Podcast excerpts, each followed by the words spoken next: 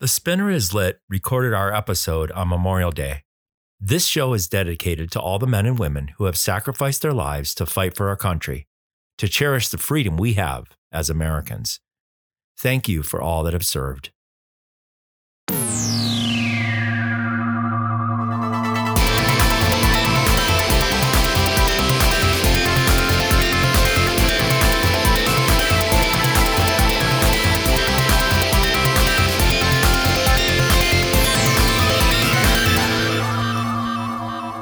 Welcome to the Spinner Is Lit Pinball Podcast. I'm your host, Spencer. Tonight's episode is episode 56, GSPF 2023 Review, or What I Did at Camp Silverball. And with me tonight are my co hosts, uh, Dan. Hey, what's going on, everyone?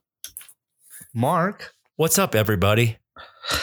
And back, uh, longtime friend and uh, helper with the show, um, Eric Seifert. Hey, y'all. Good to have you back, Eric. It's been too long, Thanks. man. Last time Eric was on the show uh, was the very last show that we recorded before I left Sacramento. So that's been Eric like Eric is literally a long term friend of the show. yeah, long term friend of the show. I think that's been like literally two years ago this month. Yeah, sounds So- about right. Oh, wow. What a trip. So you'll hear me opening. Oh, that was quiet. A Lost Coast Brewery Tangerine Wheat. They're not a sponsor. I picked up some when we were out, when we were leaving California, because you can't get it out. I, well, I haven't been able to find it here in Wyoming, and it's really good beer. So, oh, that's good. So, all right, man. So uh, it's been one week since the show ended. How's everybody's week been since then? Good. Pretty busy. Busy, though. Yeah, definitely. Yeah, we've all been moving like crazy. Dan's been buying up every game that's not nailed to the floor. The the fun hasn't let up. It's it's just like it's just like a continuation for you, huh? Like it's just been like Well, I- nonstop. Yeah, well, I sold a game at the show or during the show, not technically at the show, and picked up a game the day after the show. I picked up a Teenage Mutant Ninja Turtles from a uh, league member, and then I made a deal to sell another game. And then yesterday was the day that the big, you know, it's like a four or five piece game move. People buying games to make a space to sell games. And I ended up with a uh, Black Knight Sword of Rage Pro from uh, our tournament, uh, our our tournament coordinator, our our league our league commissioner, uh, Mike, and I've had a Black Knight topper since they were new, and I just needed a game to put under it, and he made me a great deal, so I I brought it home, and it's it's helping soften the blow from selling my medieval madness. There you go. I still remember when that game first got announced, and then the first time we saw a gameplay video. And Dan, you and I talked like for two or three hours. We're like like school kids, man, like just so fucking excited for that game. And then when it came, I mean, it, it didn't disappoint, but I mean, I just remember that. And that was such a fun time because, uh, you know, the, the excitement level, you know, I just remember that being so excited, looking so forward to seeing it and then being able to play it. And the first time we got to play it, I think, was at the show that year. And, uh, you know, I I screwed up on that game more than once because I should have bought one when they were when they were new, but I, I don't think I was in the best money situation. And then uh, after that, I kept getting opportunities to pick up even LEs for just incredibly good prices. And I was always prioritizing some other game. I think it got deprioritized so I could pick up Pirates of the Caribbean. And then I think it got deprioritized so I could pick up Guns N' Roses. And finally, yeah, it, it got its day and, you know, the right deal, the right game, the right price. So I, I pulled the trigger and made it happen. No, I'm glad you finally got one because now you can use the topper. So, so the show, man. Um, let's just start off at the beginning, like we should. It's the Flippin' Friday kickoff dinner. Friday. I mean, the show opened Friday, and we're seeing people. We're playing games. We're ming, me, you know, mingling around at Camp Silverball, and we get to the Flippin' Friday kickoff dinner, which, uh, for the listeners that may not know, is also the presentation of the Steve Charlin Spirit Award, where we give uh, a, a deserving pinhead or this year pinheads um, that award, and we remember uh, our good friend Steve Charlotte, as well as other good friends who are no longer with us, like Al Garber and uh, like uh, Todd DeStefani, who who we lost last year. And uh, the if if you haven't gone, man, and and you have the time and the means next year, and it, and it does happen again next year, which it should. Um, that dinner, I always feel like I should wear a tuxedo because I always feel the ambiance of that dinner and the quality of the food that the Girl Scouts. Um, the local Girl Scout troop prepares with the help of um, adult leadership. Uh, Andrea uh, Songy Neff, uh, one of the board members' lovely wife. That dinner is like a five star meal. It really is. Oh, it was very good. Crazy very legit. good. Yeah. Yeah. Food was awesome. Yeah, Uh, and the ambience, and you know, hanging out at the barn, they bring you, you know, the the, the Girl Scouts are carrying trays of hors d'oeuvres, and um, uh, Das Flipper House uh, provided the beer this year, right? Yeah, they they provided the beer, which was great. Great beer. That blonde ale they have is really good. I don't remember who the winery is, but it's like a local winery because Lodi's wine country. Right. And so there's there's really good wine and you know there's just really good snacks and and you know lots of lots of mingle time. Yeah, and, and and and you get to mingle for like over an hour and just have have snacks and drinks and talk, and um, and it's really good. It's really good friendship and fellowship and like that. It's really it's really a good time and really worth going to. Um, The also, hors if you- are great. they are, and if I you really don't go to enjoyed the the dinner hors though, d'oeuvres. then you can get you can get to all the new games because a lot of people are at the dinner at that hour Right. or eating somewhere else. So Right. but uh so if you don't go but um no it's a really good time. We presented this year was a little different. We presented three awards um to the guys that when um when the prior group that is now running Pinagogo again they were gonna just they were just tired of doing it. They were worn out. They've been doing it for a lot of years and they were just gonna let Pinagogo die. And the three guys which would be Brad Grant Greg Ong and Steve Faith um said we'll, we'll take it over and they literally saved Pinagogo. A lot of people don't know this story because the other guys were just worn out. It's a lot. I mean, it's a lot of work to do those shows. It really is. Absolutely. Um, so they did it, and then they were outgrowing the location in in in Dixon and wanted to move the show. And then the previous guys said, "Well, we don't want you know we want the show to stay in Dixon. We did it for so many years. We'll take it back and do it again." They're like, "Okay." So then we'll move the show and change the name. But we keep the the weekend. They're like, okay, and that's how Golden State Pinball Festival became. And then they did that for the first couple years. And they're like, well, we want to retire out now and they brought in other people who were currently running it. And so we wanted to give those three the, because they really did. I mean, an enormous amount of work, not just keeping the show alive, but building the show and bringing in, you know, the second building to Pinagogo and, you know, having, having a tournament and, you know, more, you know, more things, just bringing in more and more, but still keeping that original, you know, like cleaning up the barn at the fair and putting on a show you know, kind of atmosphere, that down home. It, it's like uh, we've all talked about this. We've all been to other shows, and they're all really good shows, but there's nothing like the Northern California shows at the fairgrounds. Completely agree. So real real quick, Spencer, because you're kind of in on this. So Brad knew but Greg didn't, or Greg knew but Brad didn't. Neither in both. Okay. Um, ne- none of them knew Steve, who unfortunately uh, took ill the day before the show or the day of the show. Um, he's he's on the mend. He's home. He's doing much better. Um, he he kind of figured out right away. Oh, we're getting the Steve Charlotte Award. Well, he knew he was. Um, um, and the, the, I'm so glad you get the beautiful segue. So Brad, Brad and I had talked a couple of weeks before on the phone, and same with Greg. Uh, we'd all been, you know, kind of communicating, just hey, looking forward to seeing you, looking forward to the show, yada yada yada. So if you know Brad, he's a very humble man, and he doesn't like any attention placed on him. He wants to place it on other people that do good things, but he doesn't want any of it. And he's like, "We just talked on the phone two weeks ago. Why didn't you tell me?" And I'm like, "Because you wouldn't have come." Yeah, I was gonna say uh, because Brad didn't look like he knew. He didn't know. He didn't know. yeah, he you can getting it. definitely see, uh, you know, that he was he was incredibly happy and incredibly touched. Yeah. And Yeah, uh, he was totally caught by surprise. yeah, he Yeah. didn't he didn't was legit. say a lot because that's the Brad way.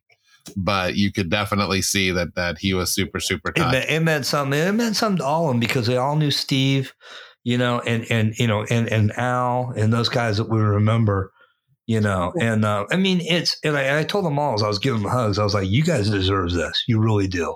You know, we Yeah. wouldn't have this show today if it weren't for you guys, and that's the truth. We wouldn't. We would not have. You know, I don't know. I, you know, I can't say about Pinagogo now, but I mean, we definitely wouldn't have the Golden State Pinball Festival if it weren't for them. You know, Yeah, there So- couldn't be a this generation if there wasn't a last generation. Right, exactly. You know, and those guys they didn't they didn't get drummed out of town. Uh, you know, they're actually still involved and still working for the show, but they uh well for the most part, but they um you know, they've done their bit for for all they of us. paid their dues. Yeah, right, definitely. who I mean, enjoyed this. So it was wonderful that they got recognized. I didn't even, you know, of course I wasn't in the planning or anything, but I didn't really think of them as recipients. And so when we announced it, I was like, that's genius. Like, what a wonderful, especially, you know, where last year we did an in memoriam, which was which was kind of uh emotional. This was a much happier emotional to give this to three basically living legends of Northern California pinball. yeah, exactly. Although do not tell Brad that I said that because his Oh, ego I'm gonna run send him out that sound bite. I'm just gonna send him that sound bite, not the whole episode. Man called me a living legend. Man, I've always hated that guy. it, it, it was nice. It was, you know, it was an, it was a wonderful, lovely dinner. We had some great guests. We had, you know, a prior winner there. Um, uh, the the pirate was there. Um, the pinball pirate Chris Coons, who was uh, a, a recipient from a few years back and from 2019 actually. And uh, you know, it was just you know, it just seeing the old friends making new ones, and that's like the best part of the show, honestly, beyond everything else. You know, and the kickoff dinner is really nice. You know, to be able to do that. You know, I I look forward to the kickoff show. Like it's you know it's sixty bucks, which you know is is not expensive for a dinner these days, and and the food is absolutely fantabulous. Um, but again, you know, you're part of you know you're you're as close as you could get to to being a part of the people running the show without actually having to run the show when you do that. Again you're you're there you're you know the guests are there you know mike was there. I i walked up to uh to mike Vinikour and was just like hey it's it's it's the famous mike Vinikour of, of stern pinball and shook his hand and you know thanks for coming again this year. He gave me like a stern coin Uh, I was you like, got one of those too? I got a stern coin. The That's challenge cool. coin. That's I got one of those too. I got mine Sunday. So Yeah. yeah, he gave but me yeah, one it was, Sunday. it was really cool. Last year, he gave me a T-shirt, which I still have. I've never worn, and it's still in the plastic that it came in. And he goes, "Oh, here, have a challenge." Because I told him that. He goes, "Oh, here, have a challenge coin." And I'm like, "Because Cheddar's holding one." And I'm like, "Oh, that's cool." He goes, "Here, have one." So I thought yeah, I was special. Turns out he just handed those things out like candy. Well, you got yours Friday. I didn't get mine till Sunday. So, yeah. I didn't get any, so Well, that's so, fine. yeah, You gotta I go know. Vinikour. It, it was really nice though to see Stern represented. Michael Grant is another person that um, is new to Stern. He just worked there for uh, I think over a year now, um, so it's nice to see him there. Uh, and Was then there it- were a couple other people from uh, the show floor that came to the dinner, which was nice. Was is the uh is the other Mike from Stern? Is he a younger guy? yeah. Yes, Yeah, I think I, I think I played him on Foo Fighters one one time. yeah, that's Yeah, he probably seemed pretty cool. yeah. He's a roll very nice guy.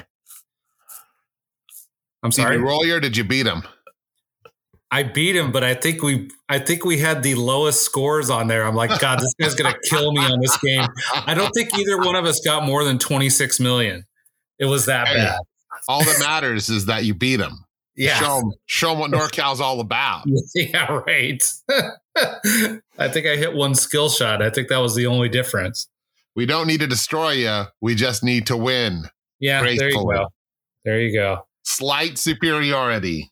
Yeah, having having you know the the pin celebrities there, he was real nice too. Um, and and having the other pin celebrities there, you know, was real. It it. and Well, I told I told Mike Vinikour, I said, you you've come so many times, man. You're part of the tribe now. Like after the show, I got to write my name on the bottom of your shoe.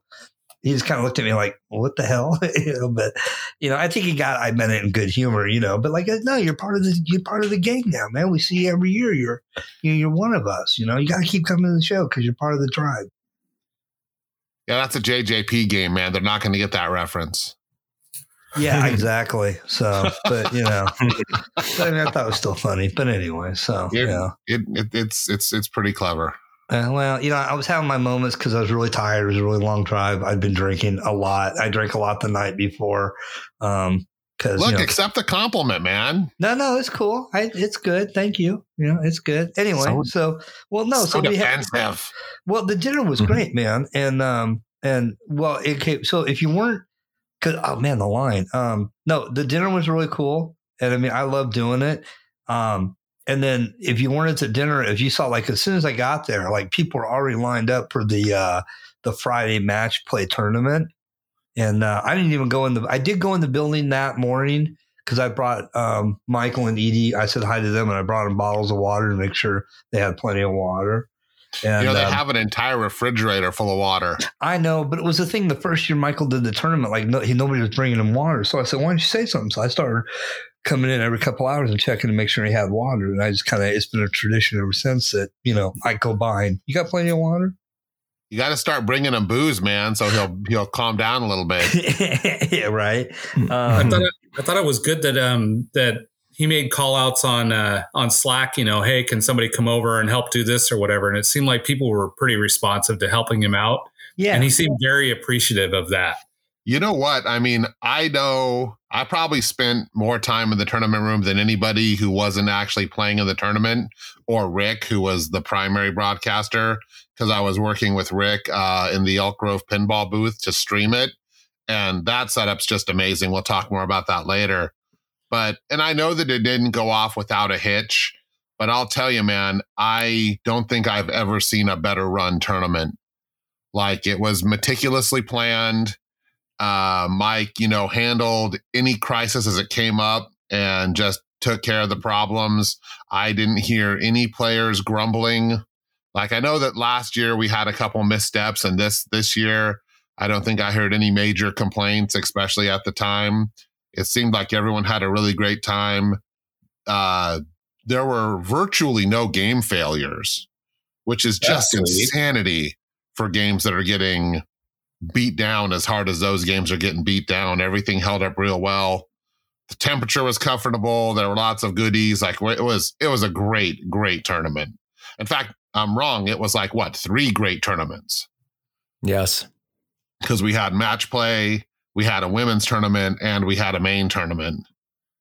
Yeah, it, it was w- well run. I didn't spend much time in the tournament. I know we're not talking about that yet, but uh, I can tell you one thing that the games were allowed to be nudged, which I was Are we really not happy to talking see. about that yet? Because it's the Yeah. next thing on the show roll. no, we're Okay. talking about it. Go. Oh, I was, I was segging.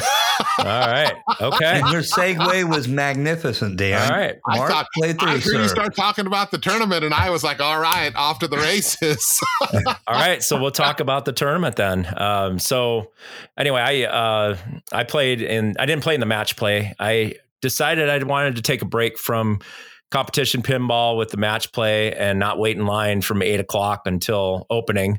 So I just uh, I, I hung out on the show floor, uh, checked it out, checked out all the games, hung out at Camp Silverball. Um, but my friend Ted, he had a chance to play in the tournament and he did fairly well. Um, he enjoyed it. He had a good time. Originally, he was not going to play in it, and then he changed his mind at the last minute the next Well, day. Teddy had Um, something to so prove he was there. He did have something to prove because he's not the number one ranked player in all of Nevada, or at least he wasn't at the moment. Uh, that's right. Yeah, he's. Uh, I was. Yes. Yes. I. Are you I still, still? am. I still am by two points. yeah. I still am, but I didn't. Uh, I didn't play in the match play. I. Sh- I. I've.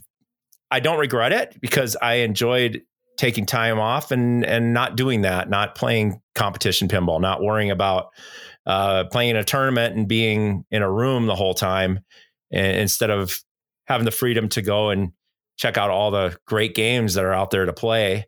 Because last time when I came, I was stuck in the tournament room and I didn't really get a chance to to play. So it was Yeah. uh It's a lot of pinball, but it's a lot of the same pinball. yes, that's correct. And when That's you're correct. at the show, there's really, you know, we're going to talk about this in a little bit, but there's really so much to see. And we had we had some of the hot new games, and we had some of the super limited games. But uh, the tournament bank, there was a, a brand new uh, Foo Fighters LE. Like they opened the box to put it in the tournament. Yeah, Which wasn't was- that Shannon's? That, was Shannon's. Shannon's, That's Yeah. such a beautiful which was just an amazing gesture that he did. Yeah, no, no kidding. Hats off to Shannon for doing that. That's pretty uh, selfless to share a LE like that. Absolutely. if anyone's on Twitch and you go to Elk Grove Pinball, um, that's Rick Demel's stream, and he streamed all three days. And I did some guesting with them. I think Mark did some some commentary with them. I know some of our other uh, uh, some of our other league members did. We got over a thousand views for the finals, which is awesome. nice. That's a thanks. huge amount of people. That's great. Right. Uh, I think a big thing that helped was we we got a raid. We got like a hundred person raid from uh oh my gosh, I forgot the name, Wisconsin. What Fox Cities? Fox Cities from Fox. Oh, that's City. awesome. They, so they, they yeah. rated We- it. Nice. Yeah, we had more than hundred viewers at one point, and it was just again, it was just phenomenally fun to stream it. But yeah, just you know, you can check out the bank, you can check out the players, and uh, you can you know, even though you can't see you know the behind the scenes and watch everything work, you know, Michael, uh, his wife Edie, all of the volunteers who did scorekeeping, um, just did a, a fabulous job running the show. And you know especially you know the players right? We had a, a tremendous roster of players from northern california and, and beyond. They were all great sports. They all came to play. Um, ccpl was a little bit light this year because rick you know focused on the stream. So he didn't play but alex went in there and he finished i think 22nd uh, in in the main so great job to Alex. He he fought hard, but the game, you know, gravity was against him. And who were our winners? We had uh Tim. Tim Hansen won the the main tournament uh, in the A division. He was playing unbelievable pinball. I watched the last couple of games uh, after I helped clean up some games and uh, get them packed up. But then when I went over there to the tournament room and checked out what was going on, and it was pretty intense watching them play Flash Gordon game. Yeah, that was awesome. It was insane how Decided, decided by bonus, and that was over Nick, right? Wow. yes, that was over Yeah. Nick. It was it was a nail biter. It definitely was. It was. It was. It just goes to show you the uh, the level of play that these guys can do. Uh, it's pretty amazing. But it was definitely a, a, a very well organized tournament because I kind of went in and out of there just check it out. I did try qualifying. Uh, I played ten games as it was required for the first initial entry and uh, I didn't do well on them at all. Um, they were set up hard, but they were not. You could nudge them. You didn't tilt them as easily like last year, where you practically breathed on them and they were tilting. These were a lot more forgiving, and being able to nudge it and play actual pinball was a nice break that normally is not the case. And when we play in those tournaments in Northern California, the tights are or the uh, tilts are very tight, and uh, that was not the case. So you really could nudge those machines, which was that nice. was that was some big feedback that we'd gotten from last year. yes, And so I was in there and I helped a little bit with the setup.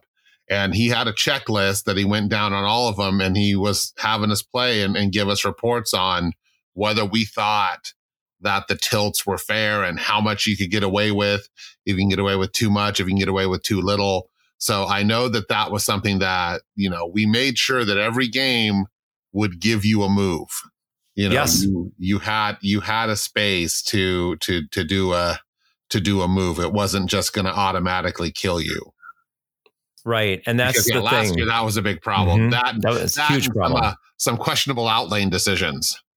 Yes. And I don't know how it's amazing to me how Mike and the crew set up those games to make them really difficult with that ball of how it floats in those out lanes so easily.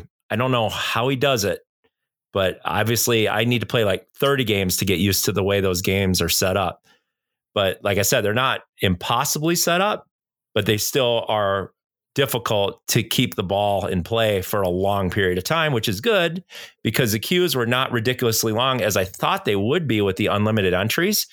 That wasn't the case at all. They weren't that bad. They were only what, maybe six or seven max at each machine. And partly because he had a lot of games that were available to play, which was a nice thing to see. So I don't Yeah, know. there weren't, and there weren't any failures. Again, that was no. it, it can't be under understated like how important it is to have reliable games. Because if a game goes down in the bank, every other game gets that much more crowded. And That I so think that true. last year we had two or three games fail. yes, you know, I think there were through the fault three. the Mhm. games. Just you know, they're older games and things happen and they they get a lot of play. But this year, everything held up real well. All the games were super well vetted. All the games were brought by uh, CCPL league members. I know Dan Costa brought games. Like I said, Shannon brought games. Uh, Mike Garcia brought games.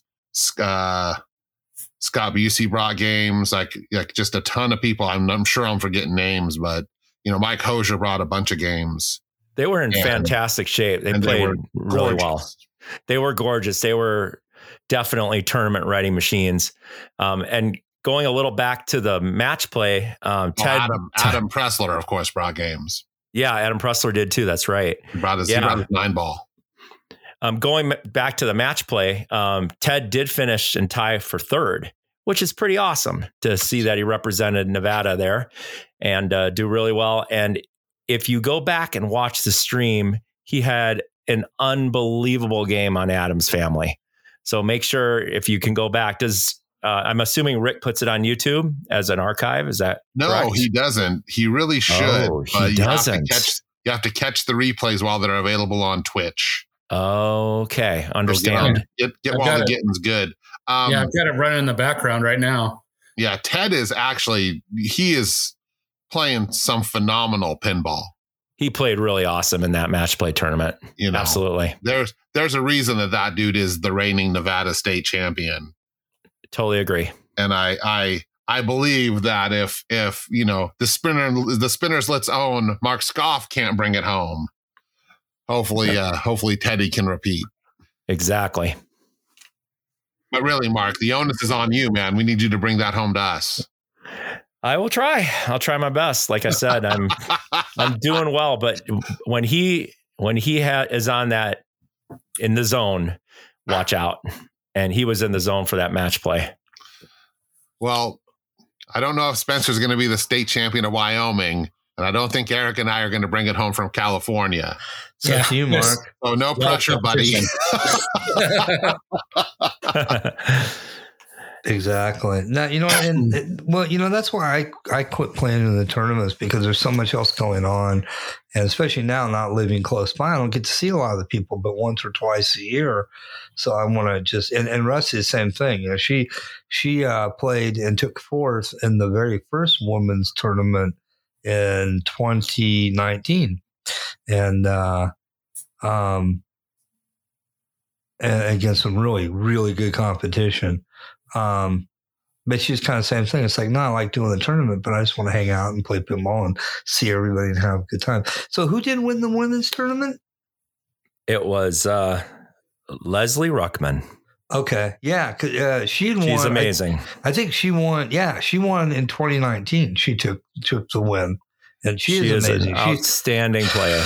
yeah, she and is. She really- and she's really with the big lady. leagues too. She's the big leagues. I mean, she Yeah, she plays up there with the men, no problem. yeah, she she, is yeah, really exactly. good. She'll, She's she'll no go, she'll go to the world She's championships. no joke. Yeah, she'll play against the men and just and and hold her own exactly. Yeah, and really nice lady from what little I you know interacted with her, um, uh, and really just an amazing player. That's awesome. And you know, um, I won't get too deep into it, but they also had um, the flipper room. Um, also had sponsored a kids tournament all three days. So all three days they had a separate kids tournament. So if you had kids showing up there, they had a, a fun little kids tournament to do, and they can win prizes and stuff and have a good time. So the uh, the tournament and league, or not tournament league, but the tournament and competitive play was definitely represented well. And yeah, big shout out to everybody that volunteered and, and to to Michael and Edie Hosier who make sure that tournament runs like you know a Swiss timepiece. And, uh, Yeah, and Edie was a soldier.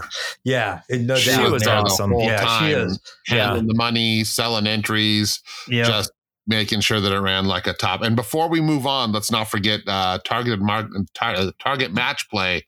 That was Mark Schultz, right? Was our winner in that.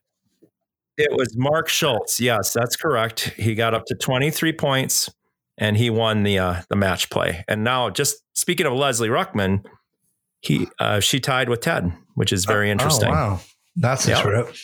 Yeah, but yeah, it was Mark Schultz that won the target match play.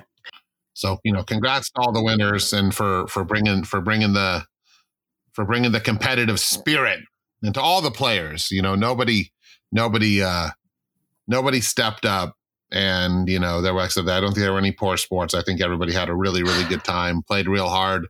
There was definitely some thrill of victory. There's definitely some agony of defeat. I, Right. lo- I love that you bring that up because that's so old school now, but it's so cool still. It's the, the agony of defeat. Watch, you know, the agony of defeat and, and, and Yeah. the Right. victory.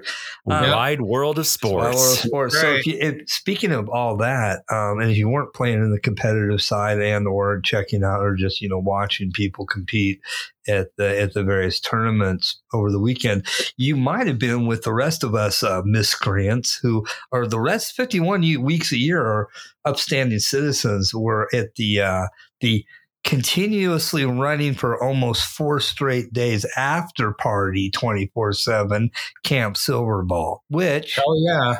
if you were at Camp Silverball this year, you had the opportunity for the first time when you when you reserved your your spot uh, for tent or camper RV camping, you had the opportunity for the first time ever to purchase an official Camp Silver Ball T-shirt, which I proudly own now. Yep. Those things are cool, man. They are cool. Did you get one, Eric? Yes, I did. Nice. Yes, I, I got one too. So, um, but yeah, man, uh, Camp Silver Ball is like literally like it was because it started actually Thursday night. We arrived Thursday afternoon, set up our camp around. We were set up around six thirty, and uh, the beer was flowing, and the the greetings were there, and the people were there, and it was a lot of fun. And people set up pinball machines underneath uh, um, pop ups and and in inflatable tents, uh, same as Yeah. last year, except even more. And the party literally never shut down. It would go to four in the morning. People would sleep for three hours, get up, come over to our tent, have coffee, and uh, and then start all over again. And how many how many games would you estimate were in Camp Silverball this year? Was I would say at least twelve that I could think of, if not more. There were yeah, there were probably twelve to fifteen games you could run around because because they had the pin golf tournament, the unofficial pinball pin golf tournament. I believe that was Saturday night that Gene X Hwang, shout out to Gene, put on. Um, I didn't participate in it because by Saturday night I was kind of wearing out, so I went to bed about eleven thirty. Um, but then I, I fired it back up hard Sunday night, even after the show was over. I was over at my neighbors playing their ACDC while they were wrenching on uh, on um, truck stop, which they'd had inside the building during the show. Hmm. Yeah, there was some there was some cool stuff out in the campground this year. There was uh I don't know who's who's uh what group of people it was, but over in the far in the far corner behind the building where the where the Friday dinner was at, um, somebody had set up a like a really short stage under a tent, and they had three machines in there. So the machines were up out of the dirt, and they were all leveled out and everything. They played really good. Had a good time over there, hanging out there for a bit, was, checking was that, that, out. the, the Sega Godzilla? Yes. Yes. Okay, it was Godzilla Lost in Space and Barbed Um, it was wire. Barbed wire. Barbed wire, yes. thank Barbed you. wire. Yeah, uh, I think that was the Monterey Boys, That was wasn't it? yeah. That was the Monterey Lynn's arcade Monterey, folks. Monterey Flipper Okay. Pinball. Yeah, That was, They that were was- awesome. yeah, Yeah, that- I was- they're such was a great say- bunch. They, Those Yeah, that was brought the party. Yeah, they did. They That was- totally that- did. That was a definitely legit, serious setup they had over there for that. That was pretty sweet. So and somebody brought. uh uh, I, I I want to protect the innocent by not mentioning names, but uh, um, somebody brought uh, flipper pin uh, flipper what is flipper pinball? Um, it's a soccer game Flipper that uh, football. Flipper football. Flipper football. We I played a couple games on that with some friends, and we had a really really good time. That's a fun game. Played You know, it- that's one of those games that has been a punchline for years. it's a great Yes. game. It's a good game, Like Baby multiplayer. Mm. It- it's No, super fun Pac-Man playing is just a multiplayer. punchline. Yeah, Yeah, right. Because I remember the I remember the old ads for Pinagogo where they said, "Bring your games, but not Baby Pac-Man." I remember that. In your game, something that works would be preferable. Oh, that's funny. the game selection was unbelievable. I mean, you're Oh, on yeah. the campground and you have Cactus Canyon continued. You can't play that anywhere. Right. And here it is sitting on the campground, uh, like you said, flipper football, Bond Premium, or was it an LE? Was it an LE? That was a I pro. That was, was- a pro, wasn't it? No, No, it wasn't premium because It it was was a premium. It was a premium. Yeah, it, it was a premium. And then he had this really cool uh, That drive Monte Carlo, which was like kind of like labyrinth, but you had to race this small steel ball around to the Yeah, that uh, was a to the of end. fun. That was kind of Yeah. a cool little maze to play around with that. Uh, and then of course, like I said, flipper football. And then there was an alien from Highway that was just down the um, And yeah, the folks close had to the, our campground. the- yeah, the Highway Alien. They also had the um, they had the ACDC Pro. ACDC was a- Pro, It was right? a late, it was a later one with the different artwork and the LEDs and the bell that rang and and it played great. In fact, they had it for sale for six k. it was probably one of the best pros I've played, to be honest with that you. played really nice. It was a good pro. Yeah, that was really And for nice. summer, And- how much? 6K. In fact, they That's- had uh, That's they- super fair because that again, I that late know. pro, they added a lot of the premium features into. yeah, they did like the and bell. they fixed that playfield art, so it's a little bit less ugly than every other version of ACDC. Exactly. Yeah, they fixed the playfield art. They put the they put the bell mod, made it like the premium LE bell. They did LEDs. I don't think it's modern. I mean, I think that the actually, if, if it Oh, was yeah, the later one that has like Angus jumping instead of the Angus devil face, Yes, yes, it is. Uh, yes, I think that that actually Stern put like the the premium and the yeah, LE that's what I mean. bell, Yeah, yeah. They where they the Pro, put the, original bell is just sort of static. Yeah, they, they- Right. yeah they they put that in from the factory, but I mean they said, oh hey, let's let's make this later version better and do the better bell and stuff. So they had that for sale. They also had the truck stop for sale for two k. I'm like, wow, Wow. That's, that's a pretty Wow. good deal. I know, right? And uh oh, sorry about that, guys. I don't know what that is. Like, oh, Truck here's Stop's a weird game. It was fun. I played it. We had a good time playing it. But yeah, Uh, it- two it- spinners on that, right? uh, I think so. Yeah. Yeah, that's kind of a think fun one to rip those Well, spinners. it has it had because it has like four ramps. Because originally it was supposed to be called Ramp Warrior, and they made it Truck Stop. So Because um, that was like either the last game pre merger or the first game post merger yeah, I can't remember either, but it was right on that Bally Williams. tipping point when they bought Bally. Yeah, I think and the last full game was. I think the last game that was a full Bally Bally game was, uh if I'm not mistaken, it was Blackwater 100. I believe. I could be wrong about that, but I think that was it.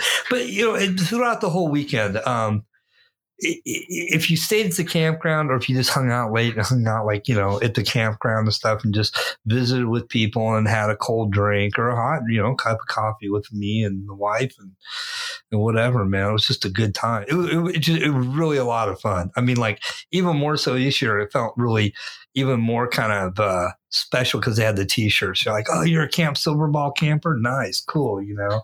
You're like oh i'm special now so and they had the pyramid, uh, the pyramid enclosure, and then they Wow. also Yeah. had like a It was- it a circus tent. Yeah, that That little was like a weird, cake.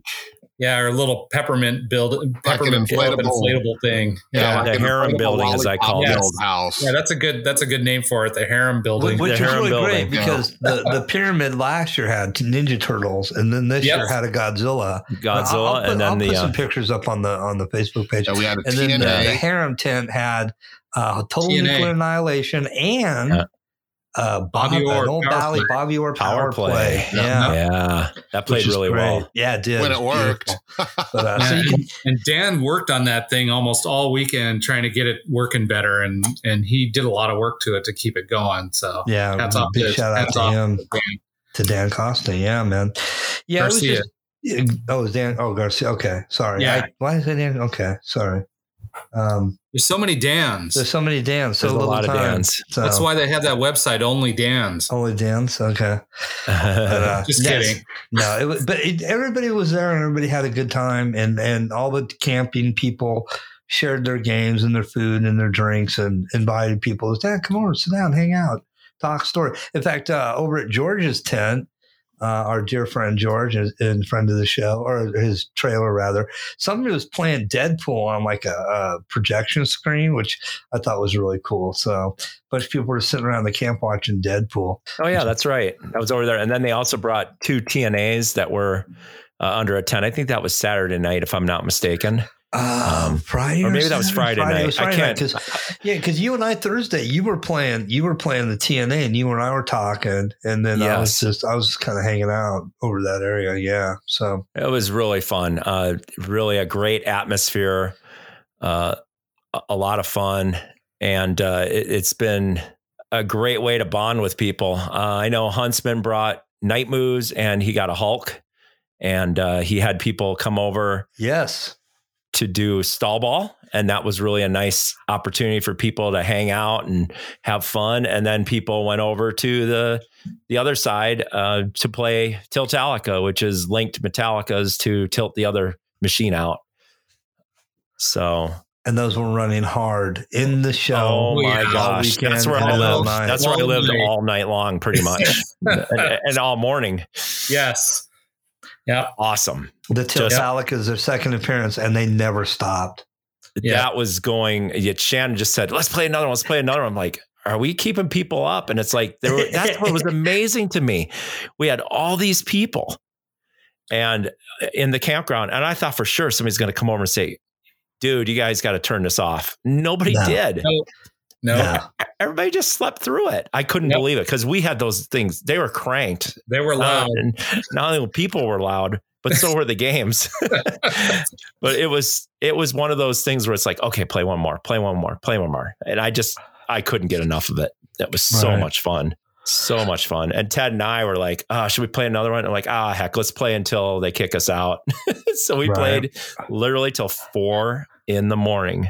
No, I remember Saturday morning, everybody was kind of like dragging ass. Yes, and it's like uh um I mean, everybody was dragging just about. And then, like, by 11, 12, because people were coming over, oh my God, you have coffee? I'm like, yeah, we got coffee, man. Come on over. And because that's kind of our thing, you know, it's like, come over, have coffee, hang out till the show starts, even after the show. Like 10, 11 o'clock, do you still have coffee? No, I'll make another pot. Take three minutes. Come on, let's go.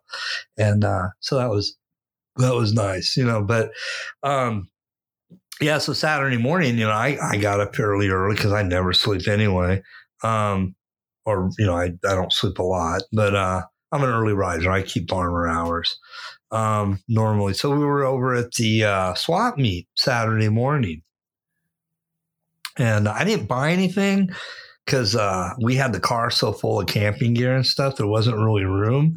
And I almost bought, I almost bought it. One one vendor had a really cool uh, uh, parking meter, which I've always wanted to put in like my downstairs bathroom.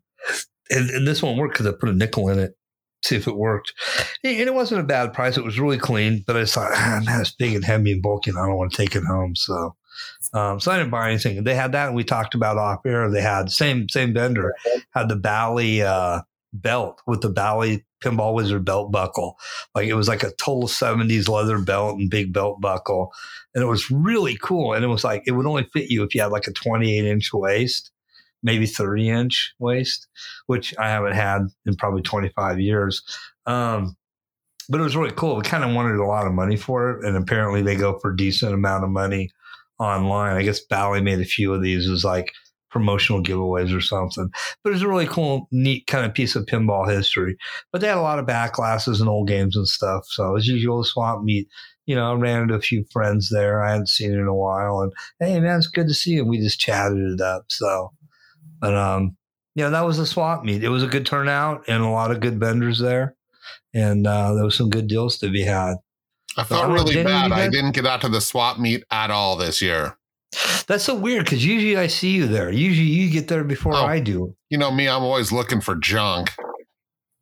Yeah, I completely missed it too this year. I was kind of bummed that I did because it looked like there was some pretty decent stuff when I went by there later in the day. Yeah, there was. There was a lot of good stuff. The one, the one thing I was really looking for, which I probably couldn't, I would have had to have one of you guys uh, ship it to me, is a, a better back glass for a hot tip than I have right now. So the one I have is working, but I'd like to improve it if I can. So, but but there was a lot of good stuff there. So, but um, you know, we had Saturday morning, we had the the you know we had that, and then we had the breakfast. If you uh, brought a game, uh, you could go in or volunteered. They weren't real, you know. Uh, they, they, it was mostly for people who brought games, but if you volunteered stuff, they let you in. They had like fresh fruit and orange juice and coffee and um, you know uh, croissants and stuff like that. Nice little layout. Um, in fact, uh, if I recall correctly, Courtney helped out with that, which was real nice. Um, so yeah, I think that, that, she actually set all that up. She did set. I believe she did. She did a wonderful job. So shout out to Courtney, friend of the show, and uh, um, yeah, she did a wonderful job. She's a great hostess. Um, and then you know you have just pinball in the building, but beyond that, um, Sparky, uh, Mark Sparky Malmberg, who for years and years and years at Pinagogo and at Golden State Pinball Festival um, had Sparky's barbecue with uh, bratwurst and hot dogs and other good stuff. Um, and last year and this year it was uh, George Gonzalez, our good friend George Gonzalez, and JJ Babish from JJ's uh, from Game Exchange of Colorado, and they put on what we're kind of throwing because he goes, I don't know what we're going to call it because they're kind of taking it over because um, you know Sparky's got other obligations and things, um, and he sold his RV, so he doesn't have that anymore. Um, so I said George's weenie roast. So it's I call him calling it George's and JJ's weenie roast now. That's an unofficial title, but we had that, which uh, it's just a barbecue. They supplied uh, bratwurst and hot dogs and buns. Um, Hector and his wife made a really, I think his wife made this really monster, amazing chili and uh, and then other people like I, I said, well, what do you guys need? So we need ice, which I picked up for him, and I said, well, how about potato salad? And they're like, yeah, yeah, bring. So me and Rusty ran out Friday afternoon, or no, Saturday morning actually. I think we picked up a bunch of tubs of potato salad and brought. So people just bring you know cookies and salads and sides and stuff like that, drinks. And um, we sit around, we have food, we talk, we hang out. It's really kind of a centerpiece of the show, even though it's not an officially sanctioned show event it's just part of the part of the goings on and part of the mythology and the history of Pinagogo slash Golden State Pinball Festival.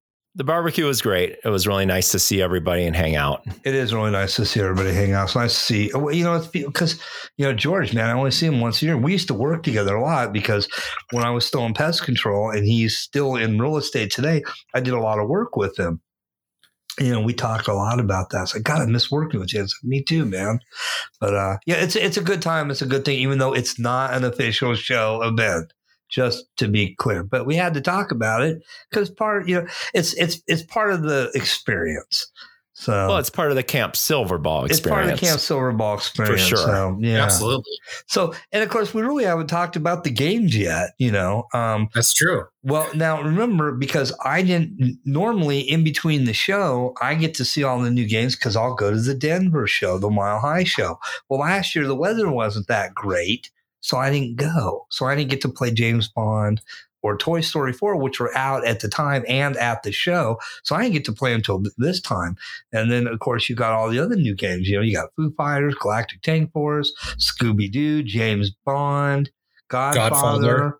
Final Resistance, um, yep. which is new P3 multimorphic game, which is unofficially an unofficial sequel, not a sequel to Total Nuclear Annihilation, but it's the latest game by Scott Danesi. So, you know, take it for what it's worth. I played everything. I enjoyed everything. Um, just a real quick overview. Um, Bond is great. Enjoyed it. Foo Fighters has literally, I think, changed pinball forever. Um, Toy Story 4, I enjoyed playing. Um, I really don't like the color scheme and stuff. Like, it was probably, I put it lowest on the list, and, and it's not a bad game. It's just, it, I wish, it, like everybody else, I wish it'd be Toy Story 1. Godfather, surprisingly, really enjoyed playing that. And I'm not like, the theme does nothing for me. I don't hate it, don't love it. Um, the big surprise, Scooby Doo, I really enjoyed. Uh, the big surprise uh, for me, Galactic Tank Force, it's goofy and silly. I know the music kind of is off put into some. I had fun playing it. I love the art. So that's some of the quick overview of some of the new stuff. But uh, you know, we'll let Eric go next. Eric, would you would you play new that you really thought was cool? Um, you know, I I didn't I didn't have a lot of time on Bond before the show, so I got to put some more time um, in on Bond, and I I got to like that game. Um, I think that's a good game, and uh, I don't think I I think I only got to pay, play a premium one time because all those all the all the Bond theme games were just mobbed the whole weekend, you know. So luckily there's there's some cool people that you could get in and play a threesome or foursome or whatever and had a good time on those. And then of course, you know, Foo Fighters, played a lot of Foo Fighters. Um, also played uh, played a decent amount of um, Godzilla, but then a lot of times I was playing some of the older games that you don't see so often. Uh, some of the early solid states, um, uh, nine ball that you don't see very often. Um, I ended up playing. I don't know why, but I just got fixated on playing Evel Knievel for a while. I don't know why. Uh, I don't normally gravitate towards those games, but there was just something about the one that they had in the uh, in the smaller hall that was a really good game, and so I played that for a while. But you know, just going through and playing some of the EMs that you never see, and most people don't play those games, but it's kind of nice to play those and get a different a different feel because it, it's a different skill set to do well on those machines you know you're not you're not looking at a super in-depth rule set. Uh, you're not necessarily looking for crazy fast reaction shots and uh, you know shooting ramps and things like that. But at the same time a lot more control a lot more patience that type of thing. But I did not get a chance to play some of the newer pins. I was hoping to get on Galactic Tank Force and uh, and uh, Godfather and uh, some of the other games that were there, and I just unfortunately it didn't work out so well. But um, I think I think the highlight for the show for me for newer games was um, how much I liked Bond. I wasn't sure I was going to like it. I had played it before at Flipper House in Rocklin before the show, and I was kind of eh on the fence about it, but after playing it at Golden State, I, I have to say that it's a really fun game. I didn't think it was going to be as much fun as as uh, I ended up having on that machine. So, I like how it shoots. yeah, it does shoot very well, and the shots are very satisfying. And there there's some easy shots, and there's some really challenging shots too. So it's a nice mix, which I appreciate. I really enjoyed playing it. I did get, I got two games on a premium and I got a bunch on the pro. Um, premium's really nice. I really enjoyed the pro. It, it, it, disregarding the cool stuff that's on the premium, like the the jetpack, you know, that grabs the ball and stuff. Um, the pro is is in in its own a really fun game. Don't yeah, you mean Bond on a wand? Yeah, yeah I liked it. Yeah. I thought it was cool. yeah, and the diver, little, you know, fun, I forget what movie that's from. I want to say Thunderball. Is it Thunderball? Yeah, I thought mm-hmm. it was. Okay. It's been a while since I've seen that movie. I remember being a little kid and going, Mom and Dad, seeing that at the drive in. So yep. That's how old I am. Um, and I just remembered before I completely forget, because we're on the subject of new games and Bond. Uh, there's also the Bond 60th anniversary, which uh, I'll throw out there like everybody, it's, it's everybody has the same opinion on that game. My God, that's a fun game. Shoots it's like an awesome game. Awesome I'm telling game. you, shoots like an early '80s Bally. Boy, I sure yeah. I got a couple of games on it. Boy, I sure did enjoy playing it. But boy, it sure ain't worth twenty grand. There we I'm go. Gonna be, I'm going to be that guy and say I I don't see the hype. I I, I loved it on the stream. I swore I was gonna love it, and I finally got to play it, and I was just like, ooh why is everybody so enamored with this thing? I don't think it's that good. Elaborate. I, would love to hear your opinion. Okay. How come? Ooh, I liked it on the stream, but I got to shoot it and I didn't have any fun. I don't know. I just didn't. I didn't think that the shots that were hit, that were there were as fun or as hittable as I thought that they would be. You know, the little whoopsie doo like kind of turnaround shot wasn't uh-huh. as smooth as I, you know, as it seemed to be on the stream. Uh, that stupid hat thing, which I always hate those. It was always in the way. I just, I don't know, man. Like, I only got to play it, I think, twice. So maybe like I need more exposure to it. But I, you know, in general, have been kind of fond of the the retro remakes, and you know, that's supposed to be a retro style game. And I just, to me, it felt half baked. I think that, you know, I know that I know that, you know, it's kind of speaking against the cult of Elwin, but, yeah, I just I don't think it it was as good of a game as I thought it was going to be, and I and I walked in expecting it to be great. I played it with my wife, and she she's a you know she's a pinball aficionado too, and she was just like, ugh. She's like, "Did you say this is like twenty thousand dollars?" And I was like, "Yeah." She's like, "Oh, I don't, I don't know why." And I was like, "It's just, it's a marketing thing, you know." I don't know. I think Interesting. I think that, yeah, I think the thing that's unfortunate about that too is that we probably won't get a chance to play that game again until next year. You know, you're not going to see one of those on location anywhere. I don't think. Yeah, so, I don't think anyone in our in our league is going to ball hard enough to bring in uh, no no a bond uh, a bond sixty. And so. I, I didn't get a chance to play that game either. I wanted to, but it just the line was so long to get on that game because it was the only one there. I just never got on it. So yeah, I don't I don't feel like you missed that much, but it you know was something that I think you had to try because of the the relative rarity. Sure, but yeah, you know, and it could also be that I didn't play it. You know, maybe if I was playing it in a different environment, I would have enjoyed yeah, it more. Was, uh, thanks to the pirate, the pinball. That pirate. was a real treat to have that brought to the show because I didn't expect it to be there. To be honest with you, because like you said, a twenty thousand rare game. Uh, that was a treat to get to play it. Yeah. yeah. Dan, what did you think of the spinners? Did you like the spinners? I, you know, again, I just didn't, I didn't see what the hubbub was. Uh, okay. That totally, totally you know, respect your opinion. In mind, it was, it was walking up, it was laying my hands on it. Maybe my expectations were too high. Um, but yeah, I really, you know, I watched the stream, the the Jack Danger stream, and I went, I don't know, man, that game looks fun as hell. And then I got to shoot it, and I was like, the shots didn't flow like I shot they should have flowed. And uh, like I said, I just I didn't have maybe I didn't have a good game. Maybe if I played it a dozen times and had a couple good games, I'd get it. It doesn't amaze me sound wise. The score reel thing I think is kind of stupid.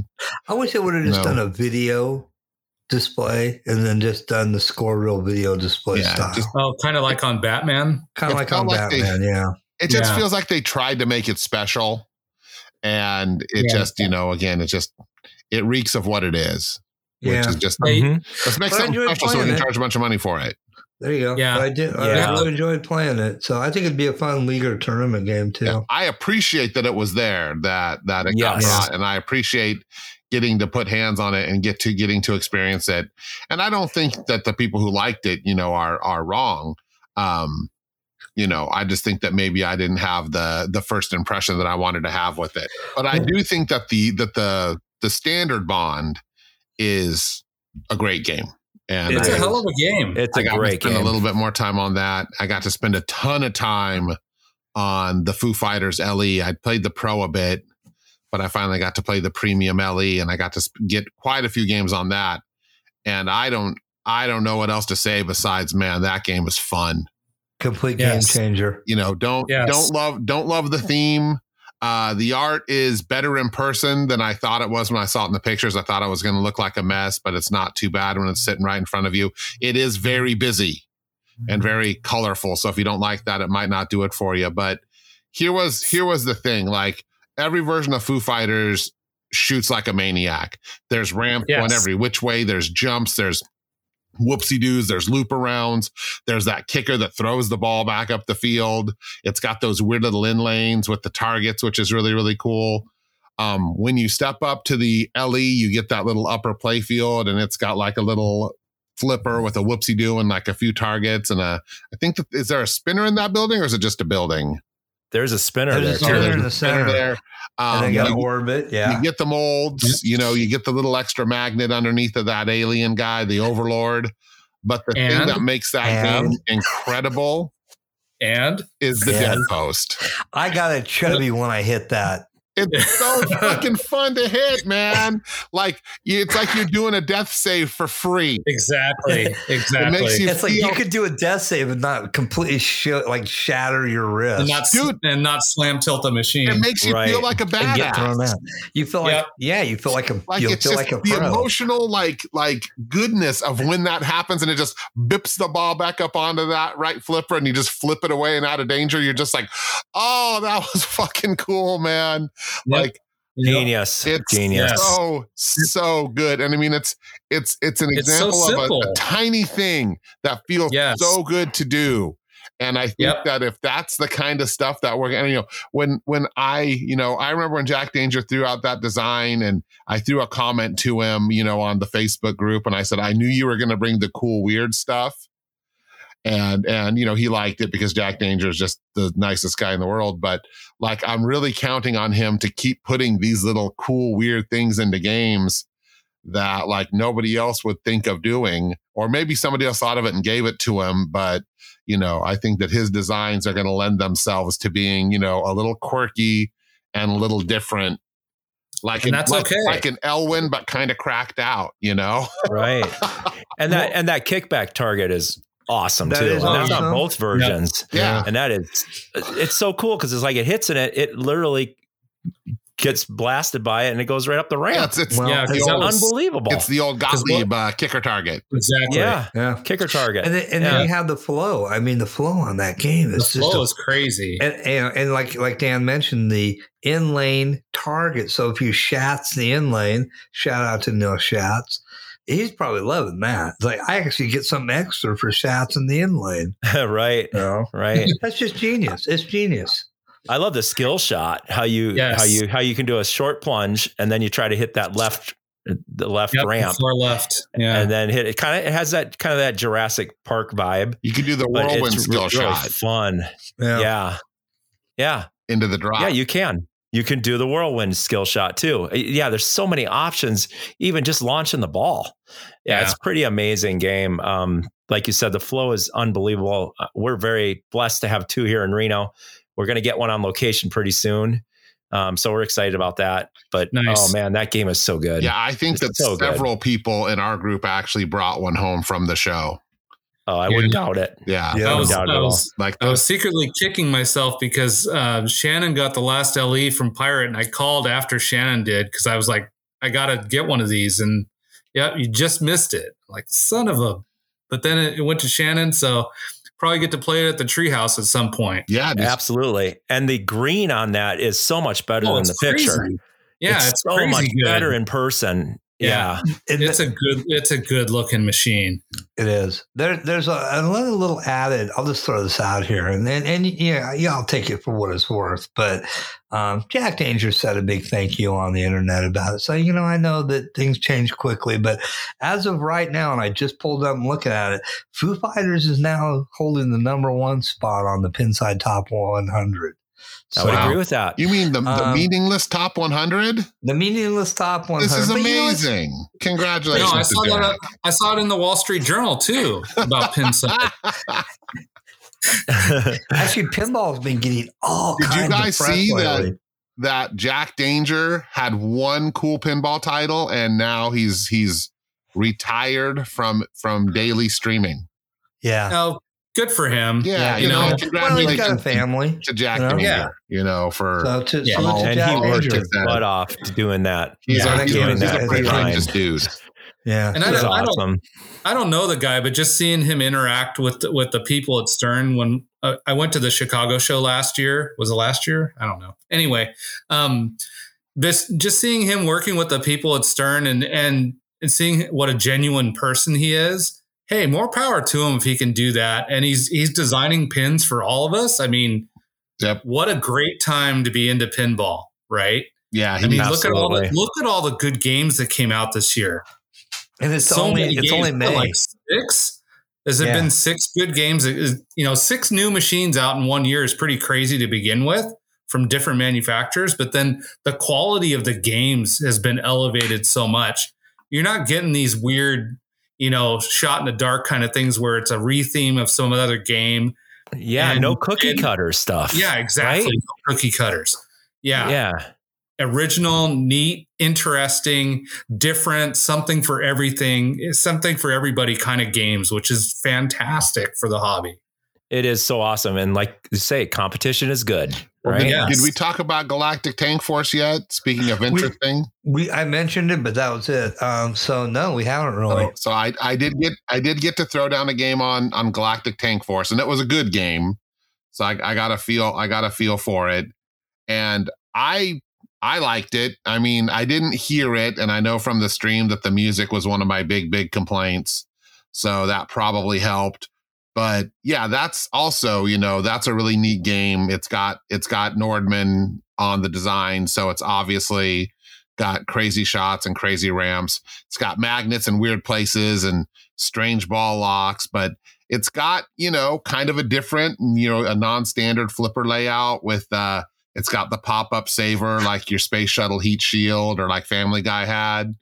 And uh it had a lot of ball savers. So they definitely had addressed, you know, the fact that when you're whaling on that tank, you know, you can get a lot of cheap drains. You know, it might have been a little too easy with with the games I was watching people have on it, but you know, looks great and it actually shoots really, really well. And it didn't feel too cheap to me. Uh, you know, I actually like the weird, you know, the uh the characters, the uh CGI, not CGI, but the uh, full motion video people. You know, it has that 90s, you know, PC game. American Laser Games. Yeah, That's American totally Laser games. I was of. thinking of uh like the like uh Wing Commander 3. Yes. you know, that Wing Commander Yes. 3 quality. Um, but yeah, I mean, I totally that cheese game- factor. that game's Yeah. getting dumped on and actually i think that it's kind of cool i don't think i would you know buy one but i sure would like to play it some more Yeah, I would too. and that I, might I be- didn't get a chance to play that one either, but I would love to play one if there's one on location somewhere, or if somebody in one of the leagues gets one. I would love to play that game. i didn't get to play godfather which was kind of disappointing I didn't either. like i, I just did. never made it over to godfather Wow, I'm surprised. Oh, that's too bad. Um, as far as my take on Galactic Tank Force, uh, first thing was the artwork is just gorgeous. I love Yeah. Christopher Franchi, right? Yep. He is unbelievable how he has such a variety of artwork, but that really beautiful, beautiful job on it. And it's got that. I think of it like it's Ed Wood and pinball is the best way I can Oh, God, describe that's it. that's brilliant. It's that's true that's too. perfect. and you could feel like here's the thing of that's funny about that too is you could feel like this was the first pinball project that he like wanted to draw. Right. like he was saying in an interview you know he's he's he's a contract artist right? So he draws what they want him to draw. And i think that for the first time like this was the game that you know they kind of said here's what we want to do and you know have at it. And he got to draw space women and you know aliens and just all sorts of crazy stuff It's bizarre for You can- sure, but you when can you feel watch the it, joy in the art you know, and not only feel the joy in the art, but you can feel the joy in the people playing it. That line was always packed for that Yeah. game. And this is a theme that's no one ever heard of because it's original. It's Yep. not even an IP thing, obviously. Yep. And people are gravitating towards it. And here's my prediction. I think when these things do go on location, if put it in their arcades, that it will be like an attack from Mars hit. I truly believe it because it has that feel of it's easy to figure out. The shots are are relatively pretty easy, but it's just the fun factor is it's fun to shoot. And yes, it is true that when you hit that center tank, you don't want to hit it when you have one ball, but when you have multi-ball, then it's fun to blow the crap out of those tanks. I've found that it really shoots well, like you said, Dan. It's smooth uh, it flies up that ramp and the orbits and everything. And uh, the lighting is beautiful. Um, I know people complain on Pinside about the uh, 3D printed plastics. And from a distance, you can't really tell, but you do see it like on some of the spaceships that are on the side of the ramps. But when they light up, it kind of makes up for that of having them just gray. But when the game is just turned off, it doesn't look as appealing. I mean, I suppose Um, if the thing was sitting in front of me and I had the glass off and I was working on the play field, like that would matter. But then, Yes. like the environment of the show, like I didn't look down at the characters and think that they No. looked crappy. Yeah. I mean, they looked cool. They looked fine. Everything in that game looked, you know, looked I never neat. even thought about it. Yeah, Yeah, was- and that back glass was- yeah, I- that I was really did. complaint I was was- No, like- I didn't think I about was it at all at either. the art and having fun playing it. And you know, and here's Yeah. the thing: if it's a big enough hit, you know, Lior will, you know, make some nine hundred dollar, you know, hand sculpted, hand painted, gaudy looking super mod that you can put on your game to replace it. But That's Yeah, so I, true. I hope Yeah. that game gets a chance. I hope what I do hope with that, and I I I don't know if this is a realistic thought in this day and age, but I hope America, you know, we kind of talked about this back when we talked about Hot Wheels and American pinball in general. I hope that American pinball remembers that like their best, they're at their best when they're they're they're giving people the best value in pinball. True. Oh, and and that price was a little higher than it should have been. And I think that it's a little expensive for a Yeah. completely untested theme. So I think if they come out with a basic version, if they come out with a pro model for a decent price and they replace the gameplay music, I think that they got a, a huge winner. Like, But however, th- I- at first, I agree with you what you said about the dubstep music, but it kind of fits in a way because then it does switch to fanfare music on certain parts of the game. right. And So when it's, not like you- all dubstep. when you get into a mode yeah, and it's playing the 50 sci-fi music, it makes sense. Yes. Like even with the stupid ice cream plot and the silly storyline, and I got more to say about silly storylines, but it makes sense. But when you're in the main play mode, and it's like blah, blah, blah, blah, blah, blah, blah, blah, blah, blah, blah, Yeah, blah, it's right. And what? This isn't like a '90s dance club. Just knock it off. Just steal the music from Attack from Mars and be done with it. yeah. You know, it would have been it would have been perfect. Maybe a you know because it's got that militant '50s vibe. You know, it's great Yeah. but yeah, like I said, just I think that that game has you know all the potential. I think it's everything that American wants it to be. I just think that it suffers from a little bit of uh of creative overlord, uh, overlord, overload. So Foo Yeah. Fighters on the brain.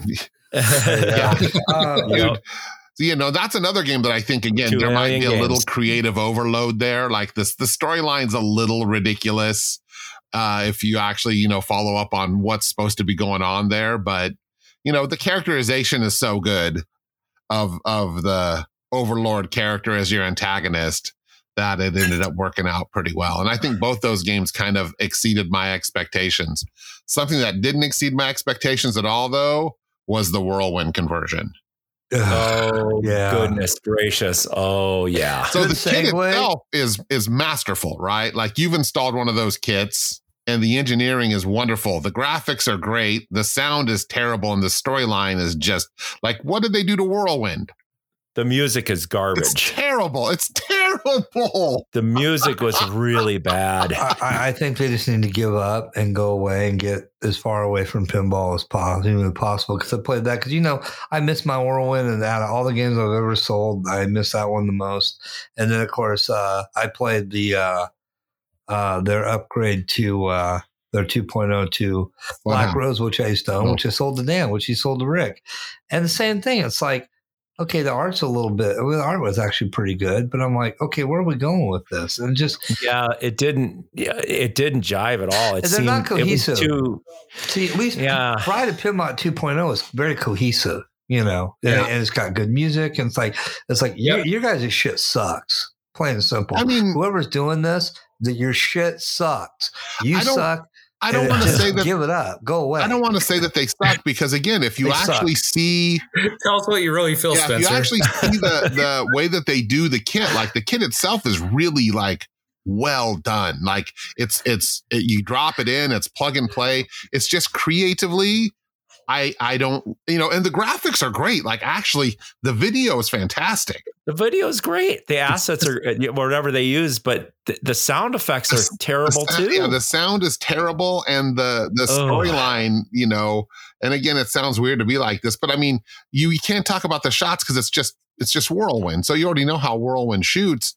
It just you know it just isn't isn't great.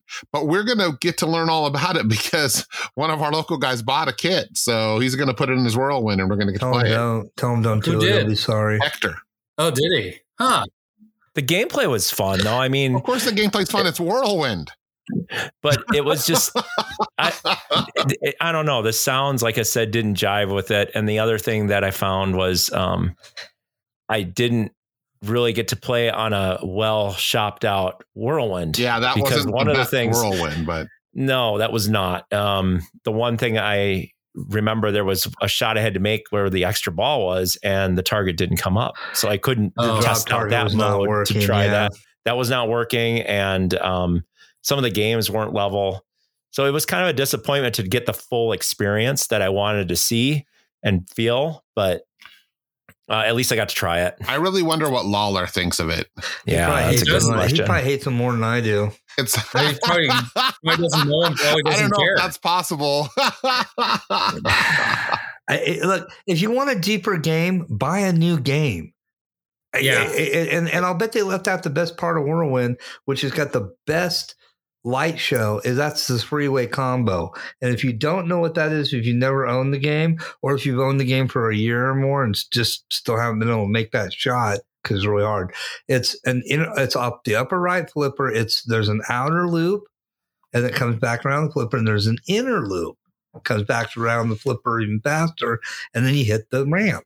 And if you do that in succession and don't hit any of the switches, it goes off with an air raid siren, like an actual tornado warning air raid siren. This really cool light show in a three way combo, which, if I'm not mistaken, could be wrong about this, but I don't believe I am. I believe that's the first three way combo ever put in a pinball game Huh. and it's got a really cool sound effects. The thing about that that everybody hated was the imbalance in scoring. For all that work and headache that you might get once every 100, 150 games, is only worth 250,000 points. So it wasn't worth, yeah, it, it, it, like you do all that, you're like, that was awesome. I only got that many points. So Yeah. but I, I I don't know if they left it in because I couldn't make the shot. I got two out of three. I hit the outer loop and the inner loop twice, but couldn't just then couldn't get the ramp right. Um, I have to try that. I didn't know anything about that three way combo. Yeah, yeah. Most people Yeah. don't. I, I had another buddy, um, friend of the show, um, and he had the game longer than I did. And like one night, I'm like, "Yeah, take the glass off," because I ne- I never knew about that. And he did it, and I could hear it on the phone. He's like, "That is the coolest thing ever." I had no idea because I would make that game because for about a year and a half, it was my only game. So I would play it literally every day, and I would make that shot maybe once every 100, 150 games. You know, Yeah. Yeah, but not suck easy at to make. pinball.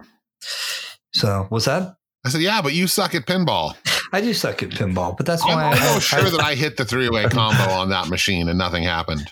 yeah, I knew that. I knew that, and it's like every mode. I don't know it's if I did for sure, but I felt like I did because I hit I hit a really I had like a really nasty combo, and I was like, dude, I think that was the three way combo. I would have got probably the air horn.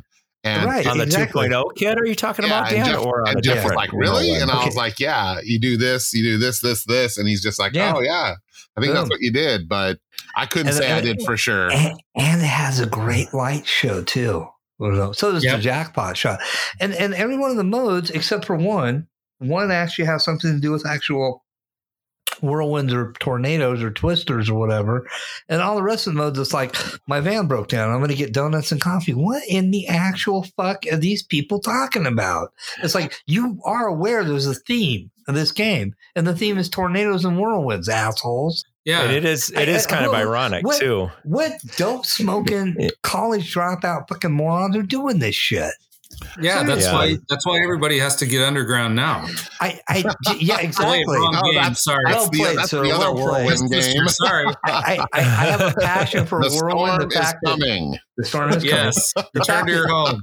There were like four or five whirlwinds there that were, if I think, four that were just regular whirlwinds, and those four two were for sale. And Whirlwind expensively used to be a two thousand dollar game some years ago, like when I had mine. And it's about what I saw. I sold mine for twenty two hundred at the time. That was about the average market rate. And now people are asking seven to eight k for them, and which is just Eight K for a whirlwind? yeah, Oh, wow. yeah. Um, That's yeah, whoever, ridiculous. Whoever was asking the 8K for a really below average whirlwind, um, yeah, we you know we really need to have a talk. Somebody needs a hug. Wow. That sounds, that sounds like a Don. That sounds like a Don Hiley price. yeah. So, Yeah. so You know, it, it is I it just- is the king of the System 11s. Like It is. Well, you know, yeah, it's a great game. You know, it's Yeah. the medieval Yeah. madness of the System 11s. you guys so- got me going with that. I was I promised I was going to hold my you know But, uh, composure tonight, and then that just set me off. But yeah, you think- have the right to your opinion, but I know, um, yeah, that really is cool what you mentioned about the three way combo. Now I need to find a whirlwind to try that out and You- you see because yeah. that air raid siren gives me nightmares though It's as a kid. Cool as hell So though in that game, and the and the light Yeah. show that comes with it is so awesome. Um, That's cool. But creative overload, that's just a thing that's happening now in I, pinball. want to backtrack and talk one little thing about Scooby Doo. If you guys played it or you didn't, they have the two hands at the bottom of the apron that capture the balls and their ball locks. And you have Scooby Snack multi ball. And the way they go down in those little hands is so cool. That's a really cool feature. I just want to throw that speaking out of there. terrible gameplay music. I, I, you know what? I know I really enjoyed that game, man. I Yeah, really the enjoyed- music was kind of growing on me No, I a really little bit. enjoyed playing No. it. So, and at least at You're least they got the theme right. Hey, it's Scooby Doo. This game should be about Scooby Doo and the other characters. I know. Let's do a car racing game and have nothing about cars or racing. Also, Anyway. a Fast Yeah. and the Furious game. There we go. That's it. Yeah. So I think what's ironic with all the new games that came out, and this kind of ties everything together, is that there's a lot of commonality with three different pinball companies with kind of similar themes. You got aliens, you got a van they have to upgrade. Uh, it's pretty ironic. You know, that's in World War point, 2.0. And then you got aliens, which is GTF, and you have aliens and Foo Fighters. Pretty, pretty interesting how there's a commonality between them, but they're totally different games and gameplay and rules and code Right. and everything else. Well, I mean, I It's pretty that, cool. you know, you see a lot of stuff in pinball depending on on your era, right? You have Right. the era where there are a lot of billiards games. You have the era where the games always had hot women on them. You know, apparently right. our- Card games. apparently our new thing is vans. yeah. Yeah. Vans. We right. Three, like, uh, we have three games or two games and a conversion kit come out, bang, bang, bang. And a Stranger big Things. Van focus. You know, you got the mystery machine, you got the Foo Van, which apparently is is not even just for the game. Like it's a big part of their stage show is the Foo Van, and then uh and then of course you have the the Whirlwind Van. I Right. think Skateball has vans in it too, doesn't it? Isn't the Uh, guy wearing vans? Yeah, it does. I Skateball, think it yeah, it's does. got that. It's skateball though has kind of you know it's got skating and you know hot chicks and a van, so Yes, it's ahead of its time. and Stranger Things has what eight vans on it. probably. yeah, yeah. the multi ball star, right? Is that is this vans or are they sedans? I don't remember. There's a lot of vans in Hawkins. That's why. yeah, They're government. yeah. They're government. The government and they all, and they're all government Government. vans where they all say free candy. Yes. like I I know Scooby Doo has its people that that love it, and I played it, and it was a long game, and that gameplay music had me wanting to kill people. And I got into a mode. It's because it's just again, it's that same, and it's it's Scooby Doo music. It's just like like a twenty second loop, and it played like six hundred times because I couldn't get the game to do anything, but I couldn't die. And then I finally got into a mode which you know I thought okay Scooby because I was Scooby so of course I got to be scared as shit right but no it like it lasted forever and I couldn't hit the shot to like unmask the dude and it just went on and on and on and I was like all right well you know here's the thing I don't think it's garbage I know I got some bros who are getting it and I'll get to spend some more time on their games and see how it works but like I don't I don't think that I mean I think it's a spooky game and I think, you know, it it plays like Spooky wants it to play and Spooky wants it to be different. And it certainly is. But yeah, I don't know, man. It wasn't it wasn't fun for me. And I'm also not like a cracked Scooby-Doo fan. Like Scooby-Doo is a thing that's been around my whole life, but I, I'm not like, oh man, Scooby-Doo is awesome. So but it looks but it looks really cool just to put it in perspective the art's beautiful the playfield looks neat it's got lots of weird like mechanisms and ball traps and it's got the mystery machine with the flashing headlights which i thought was really cool so What did you think of the ball path of not seeing the ball? Did that bother you? you know i'm a war i'm a whitewater owner so i've gotten used to that Okay. So I think that with any game, you got to kind of, you know, when you have like the lower playfield, upper playfield kind of thing, you have to sort of be be ready for that. That didn't bother me. Like I think, Okay. kinda- Even the loops didn't I bother think you. it's kind of Like weird seeing to the ball shoot into then- a cave. Well, I just Yeah. think it's so. It's like. It's not that it's slow. It's just that it doesn't have like even when you hit like a mystery loop, like on Black Knight 2000, right? You have that loop behind the three drop targets, and like it comes back at your flippers, like Star Wars style, at like seven thousand miles an hour, Yeah, and you the, lose your U-turn. right. Yeah. You lose your ball. Well, Yeah. on Scooby Doo, like the ball would come back at you, but it didn't come back to kill you. That's true. And like I said, I think that I think that they really set out to make a game that was going to be really good for casuals. or just make it always a mystery. Well, uh, maybe I mean Because that- that's what maybe- they're doing, right? Yeah, the maybe balls. it's thematically appropriate. I mean, I don't know if there's diverters Yeah. and stuff over there, so it'll come out of different holes. But Um, if that game's robust enough, the casual players would be like South Park. People will gravitate to it simply because they Oh know yeah, the theme. for sure. You know, but it kind of It, they did the theme really well. It kind of screams to me that it's just like it was designed by somebody who doesn't really understand the arcade underpinnings of pinball, which is it's supposed to want to kill you. Okay. Because in theory, it wants to get, you know, it wants to get a dollar out of you every 90 seconds. right. And I think that it's kind of designed to be very playable.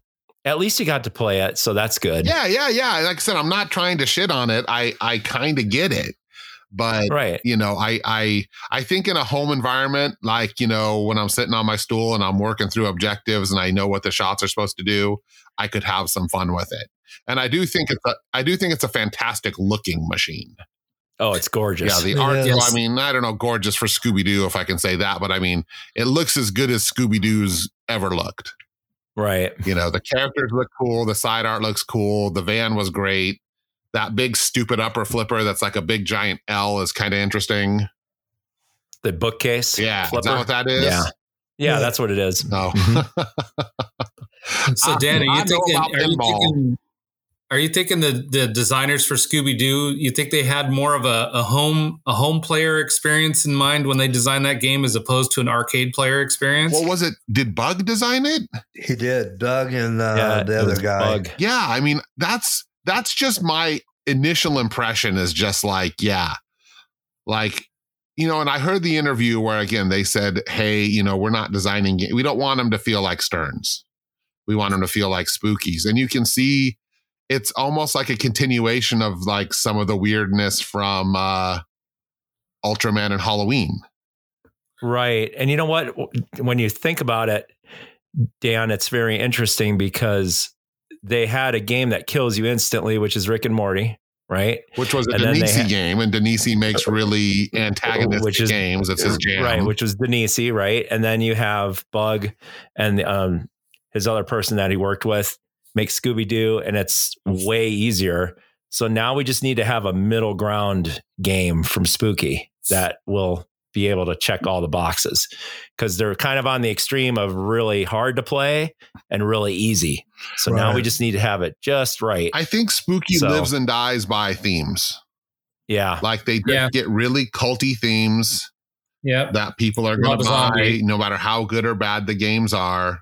I don't Yeah. think that you know operators are really like looking at those games and going like, yeah. I mean, I know Rick and Morty's found its way to some locations, but I don't think operators are really looking at those games going like, yeah, this is you know going in our arcade. But you know, maybe a few do. I'm just always interested in spooky just to see what theme what theme this little Wisconsin company is going to get their hands on next that you're just like how the hell did they get that how did And they Rick get Morty? every- How did and they get all the assets. Yeah. How do they get? How does a little Yeah. company get all those assets? I mean, they got Frank Welker that did the voices for the call outs. it's Right. pretty How do you do amazing that? that? that yeah How that, do you do that? you know they got they got Welker and I was I mean, really you're hearing. Fred. You're hearing Fred talk to you on the machine. That's pretty cool. yeah, That is the- really the cool. OG From the original series. Man, you if they can get a Yeah. G1, a G1 Transformers and get Welker to come back and do Megatron, I will give Spooky my money. Yeah. That's what everybody wants. So Yep. hey, um, so if we if we take like take the time machine back a little bit, or, or we can go modern, it doesn't matter. We can go new game. Out of all the games at the show, what's the one game where you just kept wanting to go back? Can be an old game, new game, whatever. Foo Fighters. Bond. I like Bond. I kept going back to that one.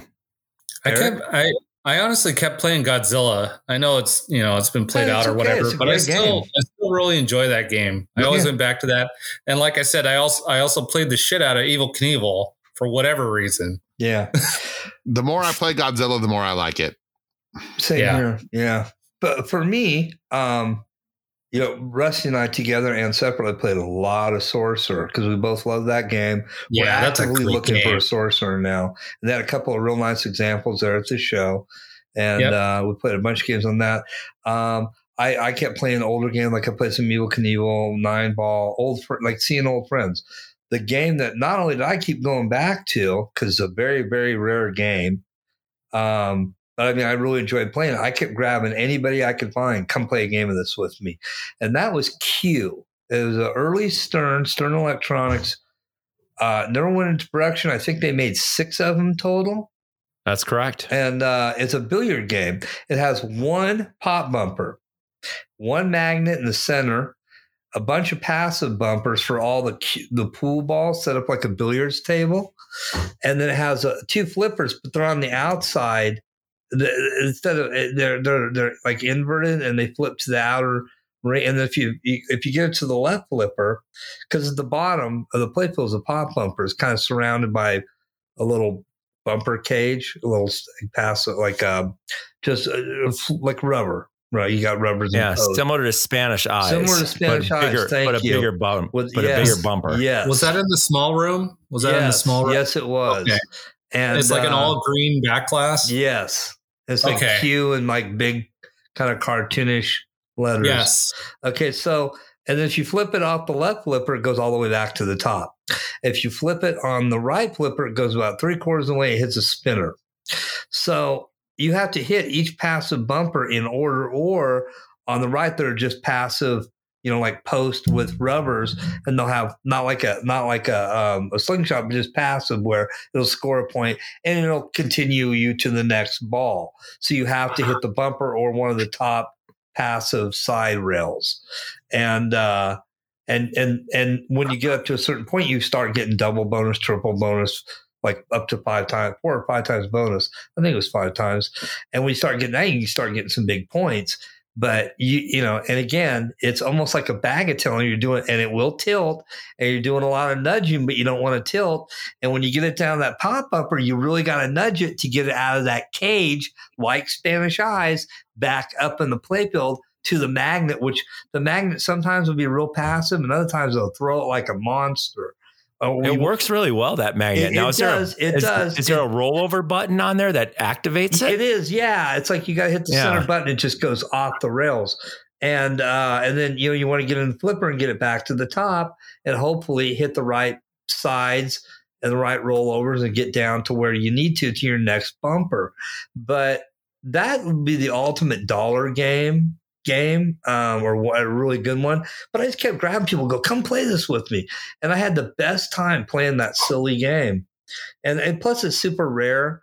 Like IO Moon, I didn't even play this time, but I got a bunch of games on it at Jason's when we all went up there last year. So I got yeah, to play we, a lot. we played And it that game was always there was always a line for IO Moon as People well. People really enjoyed IO Moon, It's a and really there were like fun a lot of people that came and said, oh, "Thanks yeah, for that's bringing right. that." It's I a played that too. Yeah, that was a a weird. It's a It was a really weird fun game. and unique and weird game. All those Spanish games are always like that. But you know, I talk about that, and then we'll talk in a little bit. We'll talk about you know uh, the um, um, the homebrews, but you know stuff like that. You know, you just you, you're almost you're we're so blessed to have games like that show up at the show. You know, Yeah. unique, quirky. Um, Mark, I forget his last name. Um, he's with he's I think one of the organizers of uh, California Extreme.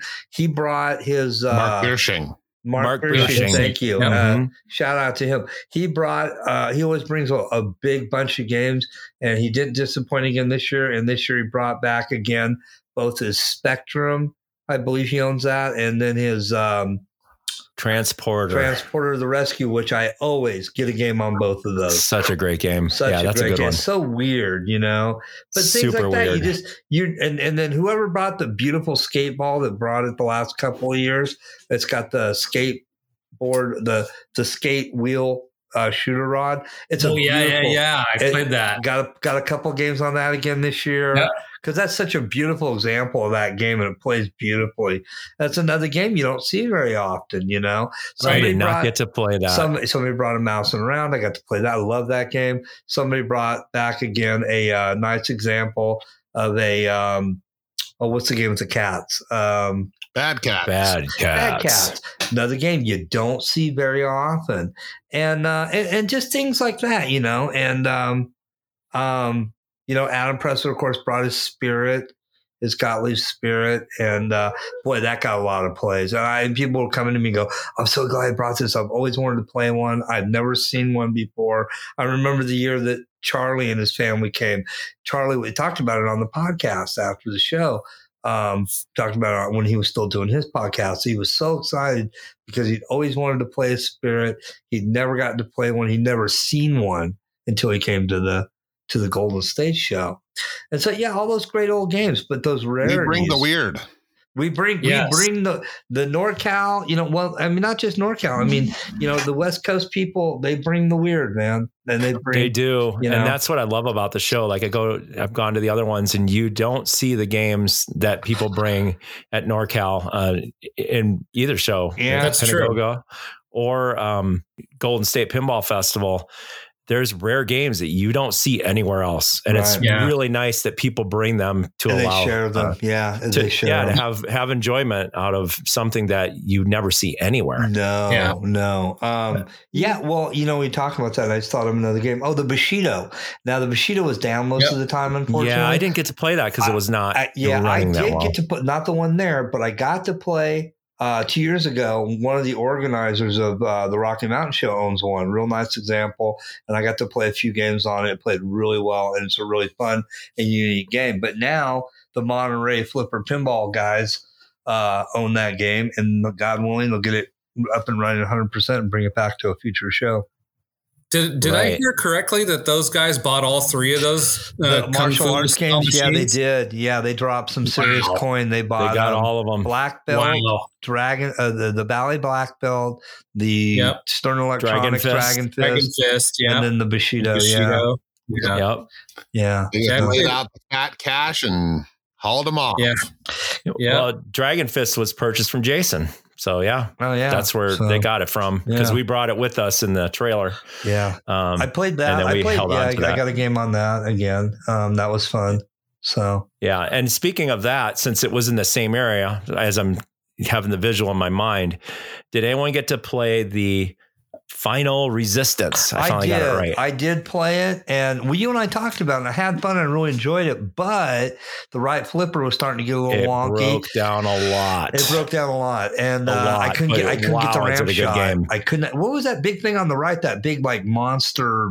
Apparently, that thing launches balls at you like in 1.4 So you- seconds. Yeah, you know how the Borg ship works in Next Generation, Spencer? yeah, How you can lock a ball in and it'll shoot it at the flippers?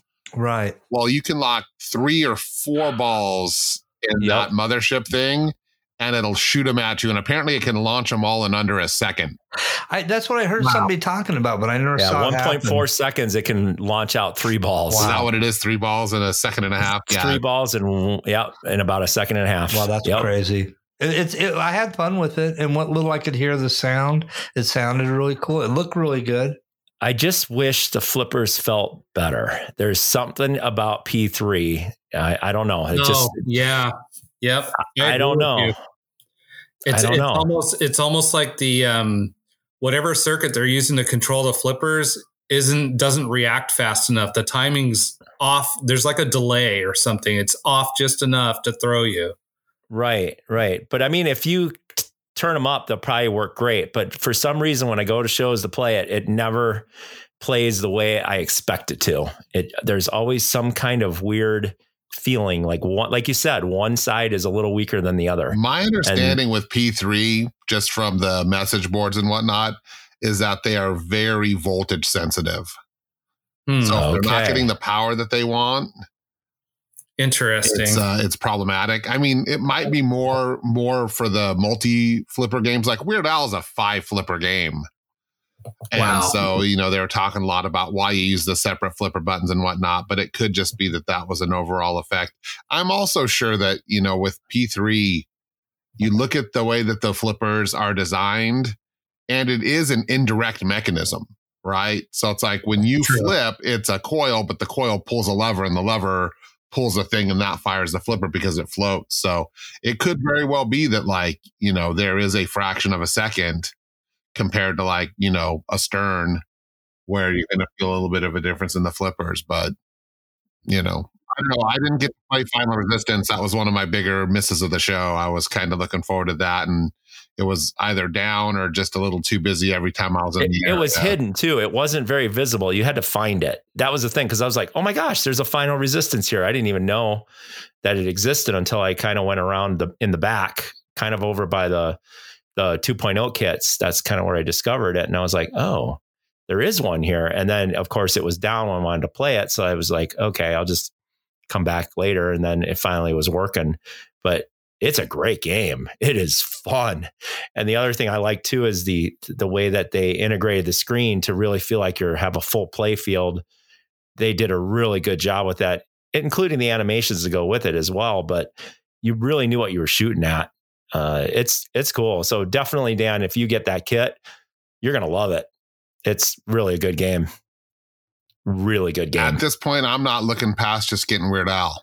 Weird Al, I wish was there too. I was kind of I'm disappointed. I'm that- still a that- couple that months wasn't away. Oh, you're getting close. Weird Al is so good. Weird Al is Uh, amazing. I'm just surprised it wasn't there at the show, but I guess that's because they had Final Resistance in place of it. by So the time I- by the I- time I get it, I'm going to already be tired of it. I heard the same Yeah. group was oh uh, was it the guys from Ace Gogi? Uh, I don't know. I don't know who that brought it. brought Weird Al last year. Was that yeah, them? Shane from Ace Code. Oh yeah, Okay. yeah. It was Ace Yeah, Kogi. I, Yeah, I, I heard it was the same. I heard it was Shane brought the the Final Resistance. Final Resistance too. That's, that's Uh, what I, was somebody, nice that they somebody did. mentioned that. So you know, thanks to Shane. You know, hats off to them. And a Yeah, shout out. That's a good one. Yeah, you know, I, I mean, I, well, you know what was really cool this year too, and we've always had one or two, but we had a really nice showing, and a couple other people mentioned it to me, like, "Wow, this year we had a really nice showing of uh of homebrew games." Um, yeah, there was a decent mix. yeah, there was. Um, you know, well, and we talked about it earlier. The the old Atari Middle Earth game, not really a great game. Um, they did a 2.0 with a, a, a new addended rule set. I didn't really get the rule set so much, but I really enjoyed playing it because I hadn't played one in years and years, and this one played really nicely. Um, I did not get any games on.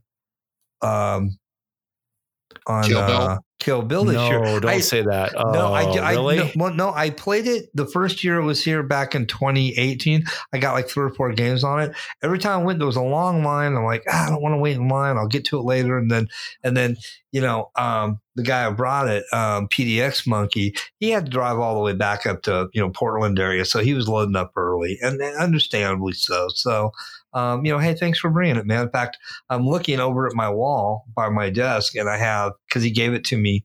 Year he was handing them out. He gave me one years ago. I told him the choice. I still have that. I have it in a frame. It's like it's a it's a like a like you know like paper dolls. It's a paper cardboard cutout. You know, cut it out and build a little Kill Bill pinball machine. And I have that. Oh, cool. Yeah, yeah, and I have it framed. So it's got like the the back box and it's got like the the you know the cabinet and the legs and then the bottom and it's got the playfield, the insert and yeah, it's really cool. But I have that framed uh, right next to my desk. I, I framed my poster, my this year's poster. If you guys seen the videos, um, I put up uh, of of the the Fallout shelter, the stairway, and I have all the pinball show posters on both sides. I Um, saw that. That's yeah, cool. one side odd years, one side even years. So I have the new show poster. I got it framed yesterday, put it in the frame, um, but I just haven't hung it yet. So I'll get to it this week. But um, yeah, I mean, there was um, Green Out, and uh, which is like uh, uh, a cannabis based. I didn't get to play it though. It wasn't It was it was down, it was down Yeah, a lot. Yeah, I it's didn't, down. I, I didn't. I didn't get. I, I know I Ah. did get to play. I think I just I, I played a quick game, and I got to play Hopped Up, which has got the beer tap. with the beer tap. which was kind of the same. It was the same game, wasn't it? Ju- the same layout. It's just a different thing. theme. Yeah, yeah. Escape from Hell, which was interesting but wasn't working great. Um, Wu Tang Clan, which every time I went by was broken, but it looked cool. Yeah, I couldn't and then there was the one. unnamed, weird, kind of like really early, like not even beta game. But I, I flipped it and it flipped and it was kind of cool. But you know, it's just nice to see, man. It's nice to see people design stuff in their garage or their basement or whatever and bringing it to the show and going, here's what I got, man. Give it a chance, you know, and give me some feedback. Tell me what you like and what you don't like. So that was cool. Going back to Kill Bill, I did get to play it. I got to play two games on it, and I'll tell you that game is like production value. Yeah. So Really? good, Yeah. It so good. be. How long has he been hauling that thing around? Well, since Uh, 2018, I think. 2018. Yeah, Yeah, yeah. But it's beautiful. I mean, they did a great he did a great job with the the rules and the code and Yeah, well, the PDX layout, Monkey which is the same as But he, World Cup soccer. yeah, But yeah, it's a World Cup soccer, but I don't think he has anything to do with the design of it. I think he just bought the one. I think it was a group of guys in Europe because there's two or three of them in existence. Oh, okay. So he might have helped on something. I don't know, but I don't, you know, um, maybe he did, but I, I don't know. why. It's a really cool I'll game. to And the other thing that's neat is um, in the upper right hand corner, they added a flipper, which adds a little more to the gameplay than um, what's in World Cup soccer. So that was pretty neat. yeah. Yeah. Well, they did, you know, it's got everything. It's got, you know, assets. It's got, you know, um, you know, video assets and stuff like that. They've done a nice job on it, especially, solid. especially for a homebrew, you know. Yeah. So- It's very, very well produced Yeah. for a homebrew game. So, yeah. You know what? They could they could have replaced the ball from World Cup soccer with O-Ren Ishii's head and have it turn really slowly. And they could have, top yeah. of her- Oh, that top of would've her been brains cool. exposed.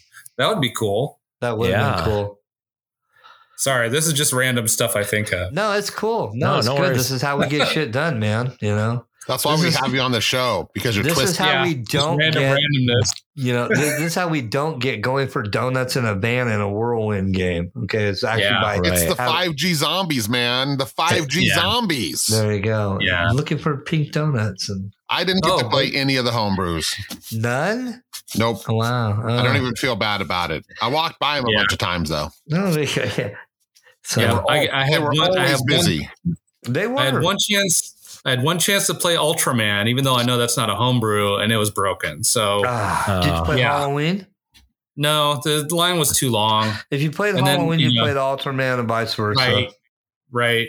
So. Yeah. No difference Man. really in I, I played Ultraman at the Denver show two years ago, but I didn't play Halloween because again the line was long. So this time I played Halloween, but not Ultraman. And then of course you know Rusty, she loves Halloween. She didn't care for Ultraman. I'm like, oh, well, I you like know, Yeah. Ultraman so much better. I, I liked Ultraman. I thought it was good. You know? I just like the theme, man. Ultraman's a, Ultraman's a great theme. weird, Classic. like whoever thought they would have made this theme. Classic. Exactly. Only Yeah, Spooky, nobody saw man. that coming. Only Spooky is gonna make uh Ultraman. Nobody Yeah. saw that coming. You know, Yeah. Next thing you know, they're going to come out with a Star Blazers machine, right? Oh, dude, That that would would be probably dope, man. That would be I would- amazing. Dude, it's a the wave motion gun alter uh, multi ball thing, man. I'd be all Could over you just? that. I could just see it. And you know something? The funny thing is, like Space Battleship Yamato, like it's Yeah. still really big in Japan. It is. yes. Like they had a great big old Space Battleship Yamato uh, series within the like the last decade. So like it's still a pretty big deal. I thought they were going to make a movie. And Or- now or we're getting Voltron. away from They made like pinball. 40 movies, I think. Yeah, Voltron really? would do Okay. well. Yeah. I, I'm curious if there's anybody who has an Ultraman and a Godzilla right next to each other because that's a nice Oh, you know somebody does. I mean, because if Yeah. you're in if if you're into the, The the Japanese scene. monster, yeah, kaiju thing. yeah. Oh The yeah. whole kaiju scene. oh yeah. Yeah. Somebody's gonna have that. I mean, it just makes sense, you know. It makes Wow. me wonder if Spooky was like, oh, I want to have something with kaiju. So oh, you know they did because they didn't Ultraman. get Godzilla, so that's why they did Because they didn't get Godzilla. For Right. sure. Mhm. Absolutely. Yeah, for sure. And you know what? I'm happy for them. I'm happy they got to I'm happy dream for 'em, team. too. You know. Um, Yeah. yeah, so much good stuff at that show, man. I mean, like you said, Now we got- missed one new game, right? Which we haven't talked about yet. Oh my Pulp God, there's a, Fiction? there's a game we haven't talked about yet. Godfather. There's a G- Godfather. Yeah. Yes. It shot better than I thought it would. I had a lot more fun. I love the fact that it has cool mechanical toys and no cell phone or uh, uh, uh you know uh, uh, whatever a, uh, tablet screen. Um, because honestly, and I don't care what game it is. Even I know it's like Willy Wonka. Well, they got the you know the the guy with the camera. Yes, they do. See, Weird Al did it right. The camera actually moves and does something and shoots balls out locks balls. The camera does stuff. On Willy Wonka, Right. it's static. And it's like, but it's a camera. Every game they put out, they have a camera. Okay. Mhm. Okay. When you Well, the put camera's a actually in the back box, Spencer. You know that is. camera I- doesn't actually do anything. I, I know, I know. That's my whole point. okay. Okay. just making sure Every that you time know. you put look, any designer, when you put a cell phone screen in a fucking game, you're phoning it in. That's lazy. That's it's it's like, dude, you're not doing the work. You're just like, well, well, fucking, I'm out of ideas. I'll throw a cell phone in there. The kids will love it. No, we won't. Okay. We want mechanical toys. Jack, remind me again what you said about when you started the company real mechanical action pinball. And Godfather brings it in spades. Well done, Eric Meunier. That game. Now that is a gorgeous game. It's a gorgeous game. The artwork is really nice, better than I thought. The lighting is amazing. It shoots great. It's fun, and I love the big mechanical guy with the with the the Tommy gun. That's really cool. Yeah, I really enjoyed playing it. I I really was amazed at how many different ball paths because I couldn't figure out where the ball was going to be coming from because of all the diverters that Eric has set up in there. But it is uh, it was really fun to shoot. There were a lot of multi balls, but there's always a lot of multi balls. There, there, was a little more work to earn them instead of just having them come out of nowhere. Right. So I really enjoyed that. The mows are great. The way that they integrated the back glass and the uh, well, really, literally the the st- stained glass window effect that. with that graphics. Oh man, is that cool how they did that? Yeah. They really did a good job. They integrated the clips really well got a little dialogue here and there. Um, it's a great game. It will definitely be a, a great home game for people who can afford it. Yeah. But Dan, you didn't get to play it, right? Did you get to play it, Eric? No, I was. No, I, yeah. Sorry. No. Go ahead, Eric. Oh, I was just gonna say I it's kind of the same thing. I had I had some family stuff to deal with the that weekend, so I didn't get as much time on machines as I wanted to. But um, I did not get on Godfather either, but it did look really good for the times I did get a chance to t- sneak a peek at it as others were playing it. Yeah, I waited yeah. for it a couple times, but I just didn't stick out the line. Um, looks fantastic, you know, and I'm sure you know it's it brings the heat. You know, I don't think I'm. I don't. I mean, I'm kind of a Jersey Jack fanboy at this point. I think I really like all the Jersey Jack games and I own a couple of them. So, you know, I don't want to feel like I'm making excuses for it, even though I haven't played it yet. But it's not as stern and it's not meant to be. You know, the the rule set's intentionally complex because it's it's meant to be a home game. Uh, it definitely has a older skewing theme, which I was really surprised to see him go for. But you know, I'm sure it's going to be great. I already own Eric Meunier's other two games, so I don't think I have any need to buy Godfather. But you know, I I would sure like to play it and see if I need to make any hard decisions. well, I can tell you this that what I felt playing it was how awesome the flippers felt. No, they weren't Sterns, but they definitely felt different and had a lot more punch to them than uh, previous games. They did seem to be so more snappy, didn't they? They felt really good. Yeah. yeah, they felt really good. Yeah, more like a Williams feel to it. Not quite a Stern, but um, they definitely were not spongy as I can describe it. Uh, they were they were nice. Yeah. No, I, the theme I don't hate it. I don't love it. It just it doesn't really appeal to me. But I really enjoyed playing it. I think it's a cool right. theme, man. Oh. I think Godfather's cool, and I think that Mafia always works as a theme for stuff like that. Like Kingpin's great. I was just really surprised to see that it actually, you know, when they did announce it, that it actually was Godfather. But I feel a little sad that I uh, didn't take the time to play it, but it's out there. So I'll get my hands on one, you know, probably at Pinagogo. There you go. So many good games, man. Over 300 games just in the building and not counting uh, dogs acting up. Hold on. Uh, Daisy, yep. get out of the trash. I don't know what she's doing. We oh, throwback oh, okay. night on the spinner right, well. Okay.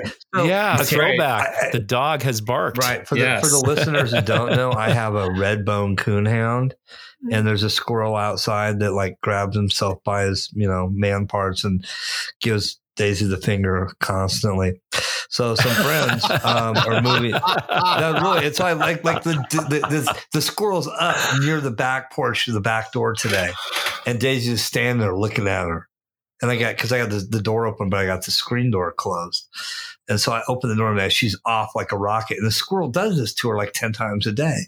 She's never got the squirrel yet. So we have two cats now. We just got this weekend because some friends were moving out of state uh, due to work. Um, and uh, they're moving to Florida because his job moved them to Florida. So it's like, I, am taking my dogs. I, I, can't do anything to cats. You know, you'll take cats. So both the boys have been, the younger boys, Seth and Mickey, um, have been badger meal for a cat. So I said, well, I'm going to do one better. I'm going to get you two cats. So we have um, Gadsby, which Gadsby's hiding somewhere, I think, in the laundry room. She's not very uh, sociable yet. She's getting used to a new family. And then we have Daisy. Yeah. So we have a cat and a dog named Daisy. So I think Daisy the dog is barking at Daisy the cat. So, um, That's funny. yeah. So we have that. So anyway, so if you heard Daisy the dog bark, the red bone coonhound, um, that's that's Daisy the dog. Anyway, sorry to get sidetracked. Where were we? We were talking about cool pinball and 300 So games. Spencer, you said that they had over 300 games at the show. Yeah, I think the official Kudos count. to Yeah, those yeah, people who we- brought yeah, to everybody who brought a game, man. When you brought one or Nobody 10. really backed out this year. Uh, The year so. I don't think you before, did, yeah.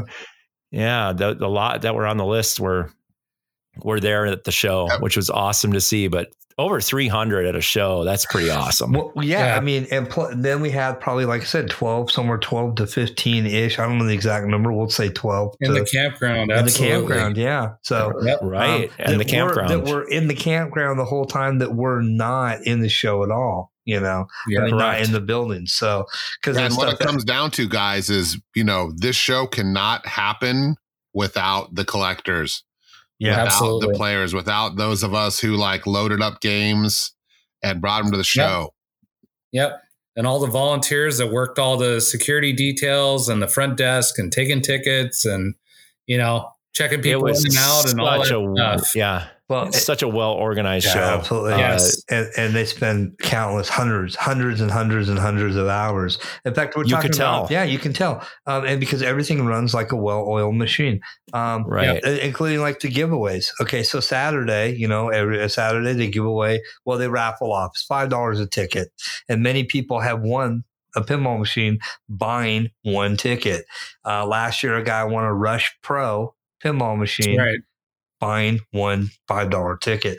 So somebody won a Star Wars Pro on Saturday, and and then a nice lady won on Sunday won a Firepower two, um, with a decent play field, a little bit of wear, but a really it played nicely, really Yeah. beautiful cabinet.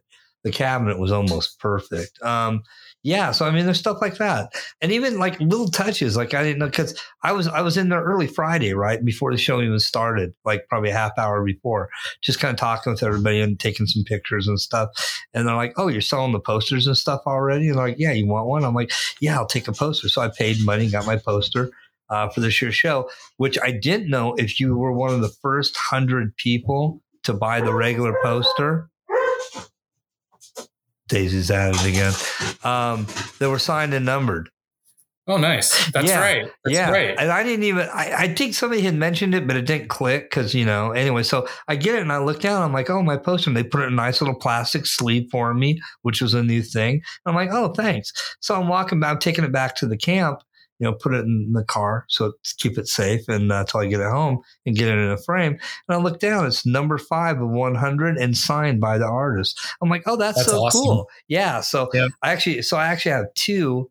Uh, I have that, and then I because I have the regular standard edition Golden State poster for uh, uh, two, the 2019 show with um, Dirty Donny, and then I have the bigger black light one um, that's signed and numbered. I forget what number I have, but um, but I have both those hanging up in the house.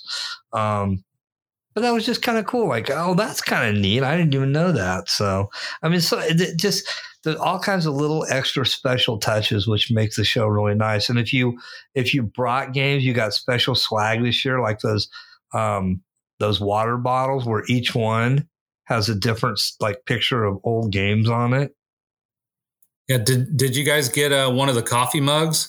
I did not. I tried to win one in the in the in the raffle, but I didn't win one. I wanted the one that had uh because it had on one side it had the Golden State logo, and on the other Yep. side it had either uh, they had they had two different ones.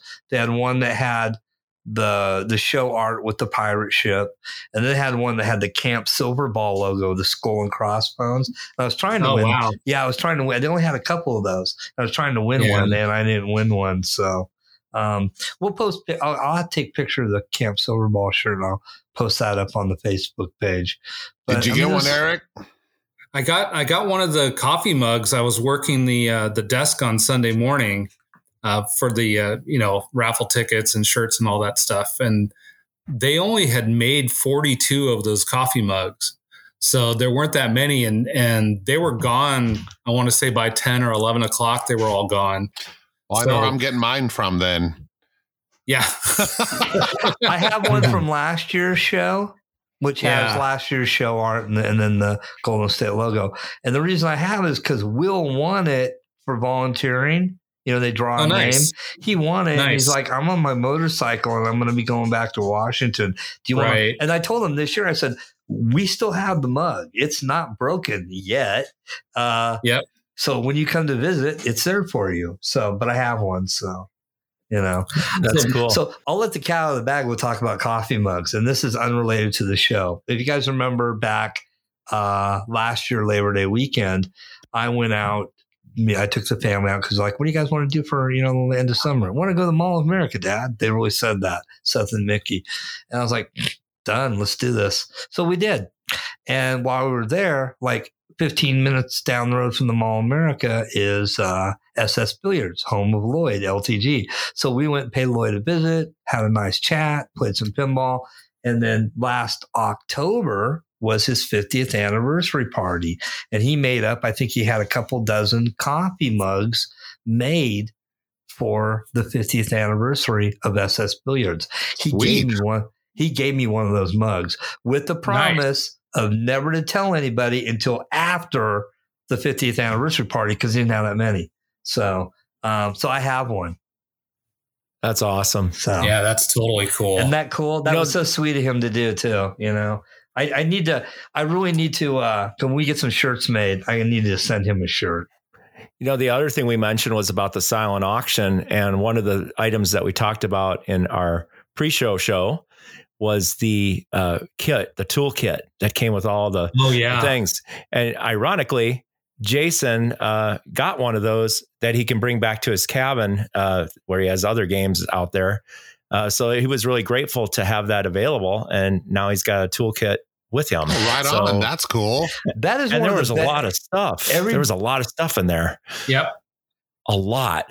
So yeah, it was really cool. So it's kind of funny. We talk about it, and then we, we brought it home with us. People which always pretty come cool. up and say, "Did you see that toolkit they're raffling off?" I'm like, "Yeah, that's the the the uh, uh, Capital Corridor Pinball League always puts that together, and, and people in the league donate, you know, screwdrivers or wrenches or uh, rubber kit or some balls or you know something, some LEDs to you know, did you donate your balls? Oh, just just my used ones. They were a little fuzzy, but uh, they'll buff out. I think I think Michael Hosier puts those toolkits together He too, does. doesn't he? Yeah, Yeah. He, he kind of the he's the lead on it. He kind of started that, but it's that's a really nice. There's all kinds of nice stuff in the raffle, but that's a really nice prize. You know, right. Um, yeah, there was some great in that, and then the silent auction. There was some original artwork. Yeah, Um, wasn't there some playfield artwork that was, there was. part of There the was- auction? There was an original. It was framed. There was an original prototype, early, um, like whitewood with some color work of Wizard of Oz, and it had notes Yeah, on where was stuff was going to go. Dude, the Very auction cool. prizes were legit. Like were they were Oh legit, yeah, yeah. yeah. I think Chris and Michelle were really happy with what they got. They were pretty excited to get that stuff out there. Yeah, Like, we had people yeah. guarding that table, man. I wanted to make Yeah, off with half of that stuff. Because there was a there was a playfield too, wasn't there? Uh, there was a Godzilla playfield. That's right. There was a, yeah, Godzilla playfield, the beautiful Yeah. one. So Yeah, the the auction the auction prizes seem to get better every year. So yeah, thanks to thanks to the people that donate those things and and uh, Chris and Michelle Bannister for for working to keep all that stuff running smoothly during the weekend. They kind of run that whole deal there. Yeah. No, there was all kinds of good stuff. Um, and, and like I said, the the Saturday and Sunday raffles.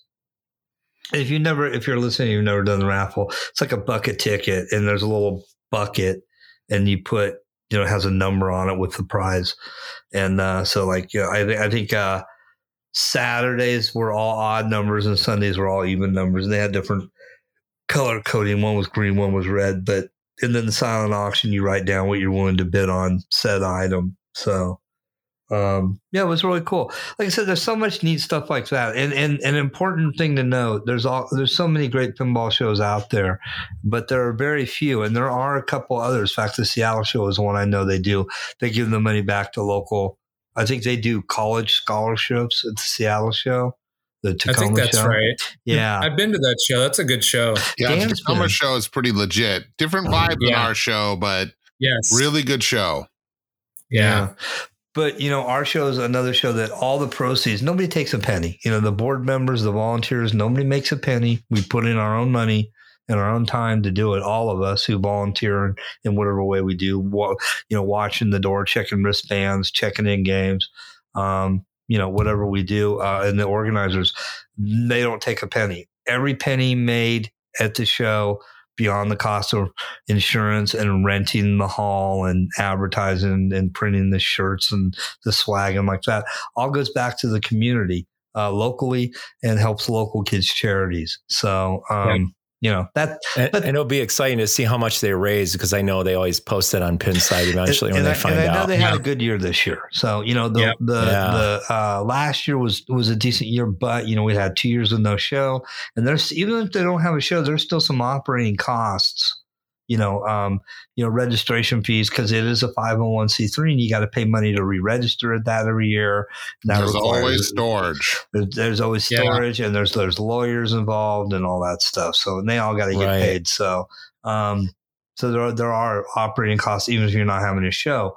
Um, and then um, the last show, the 2019 show, remember it rained really heavy, and so attendance was a little bit less than the year before. So um, this year, you know, and then the first show back, the 2022 show, um, was a good show but attendance was a little bit lighter because still people were still, oh, you know, COVID. I'm not sure I'm going to go. There were a few people I know that brought games and said, I'm not staying for the show, but I'll bring a game. Wow, that was awesome.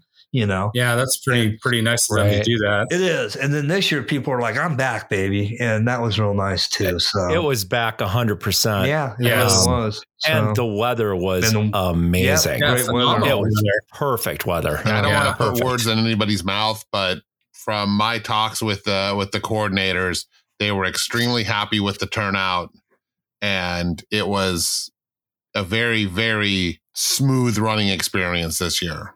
Yeah, Yeah. I got the same feedback was like, this is Yeah. probably the best year we've done so far as far as things running well, running smoothly, and good turnout. Yeah, and it no- helps so much having it Thursday, where m- the majority of the games were set up on Thursday already, Right. Yeah. instead of on the day of Friday when a lot of games used to come in, and it was really hard to get it all organized. And Dan, I know you did the check in and you work with Kendra and stuff, and uh, you did a great job with that. Huge and shout uh, out it to showed. Kendra, who I don't know when the hell she slept because she was always working. She Oh my was always gosh. on that desk. She's She was a on desk. workhorse. Yeah. yeah. Yeah. So huge shout out to Kendra. Thanks, Yeah. Kendra. Yeah. That the uh it seemed like the the organizers were less stressed this year. So I think that was that was probably good for them because, you know, Eric and and Chris and Seth and all those guys, they're always going to be running around doing stuff, but it seemed like this year they were a lot more relaxed, which I think it just is a testament to how well the show was running and being able to have all the machine most of the machines are in the main that main hall as opposed to last year where they were in three different rooms Right. and people didn't know where to go. And this year was a lot simpler when you're trying to direct people. They want to know where everything's at. And you just said, it's in here. And then you just go across this, this parking lot area and you go in the other building and everything's in there. And it was all good, you know? And I, I think I shared this with, with Spencer, but I'll share it with everybody else. I think my favorite memory of the weekend is I was, uh, I was working security or whatever for the door into the smaller room and this uh, this family with a couple of young boys comes comes across from the, the main pavilion hall and the one uh, little boy is like this is the best birthday present ever just totally made my That's whole cool. weekend Yeah, he was so that excited was awesome. That was that was awesome. totally cool man just to just to see that excitement and and they were there and they were having a good time you know doing whatever they're doing and, and playing some pinball on the kid's birthday i mean you know i you know i told them happy birthday and yeah they had a great time it was just cool seeing that and seeing people enjoying themselves and what else could you ask for, right? Yeah, it was You know, awesome. the food was great too. Even the the local Yes. vendors and the beer. I heard. I, I didn't buy any of the beer from them because I brought my own, which I'll get to in a bit. You Um, almost couldn't. You almost couldn't walk outside without tripping over free beer. yeah, True. Right. yeah, pretty much. So, um, right. the beer was And the Yep. other thing too to add to that is whoever came up with the idea of having coolers, water coolers instead of water bottles. yes, Very Genius. smart. Yeah. Genius because the water was cold, it was filtered, and I went and filled up many times because it was just so convenient and it also eliminated a lot of uh, you know empty bottles all over the place and they were pretty lenient bringing in um, closed containers with water uh, into the show floor which usually you don't get to do that at a pinball show. No, so that was cool. It was really cool Yeah, it was it was really good. Um, Yeah. Did I miss anything on Sunday? I feel like I did, but I don't think I did. I can't think of anything that we haven't covered.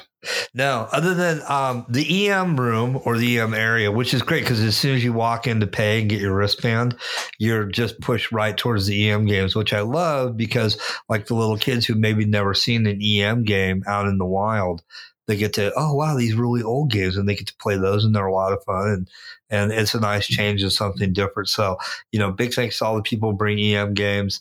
Um, and shout out to Grey Wolf, man, who uh, brought a couple old EM guys. We brought a nice Bally Wizard, but he brought the most beautiful restored flash and firepower I've ever seen. Oh yeah, no kidding. That was Grey Wolf's, and we had a long That- talk. Grey Wolf and I talked a lot. So yeah, that flash was awesome, was man. I played that, I played that thing for a while. I'm like, damn, this it is a nice. great. It really takes you back. Yeah, and his So- firepower is a fixture. Like it's been Yes. every show for ten years. Like that Yeah. thing Yeah. is. That's that true. thing He is a told me a story about that. He played one when he was a kid in the Bay Area. I forget exactly where, and he said, "I'm going to own this game someday," and he does. You know, and uh, that's That's awesome a great story. But and so many people, and if I miss you I, um, I, I- by name, I, I sincerely apologize. Send me an email at thespinnerslit at gmail.com and I will she give you the proper shout out. But, you know, to everybody who brought a game, because I'm kind of segueing into shout outs and thank yous to everybody who brought a game, everybody who just paid their money and came to the show, everybody who volunteered, everybody who donated. Again, to the Girl Scouts and to Andrew Song and Neff and the other adults that helped make that dinner Pacific happen. Pinball Museum. Pacific Pinball Museum. You know, uh, um, Larry Zartarian, who brings Yep. priceless antique Yeah. pinball machines, as Dan so eloquently stated. He goes, you know, some of those games are literally priceless, and he brings them every year.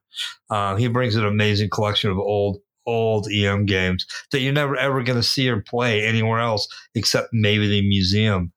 Um, so many people, um, and I really want to give shout outs and thank yous to the the the the Northern California Pinball Association, um, the folks that put on this wonderful show and literally spend hundreds of hours of time every year. And that's Eric Neff, Michael Hosier, Chris Bannister, Steve Frizzled, Seth Holder, um, uh, Henry Nano, Mike Moretti of the Flipper Room, and Jody Dugan. Jody and Michael are the newest members of the board.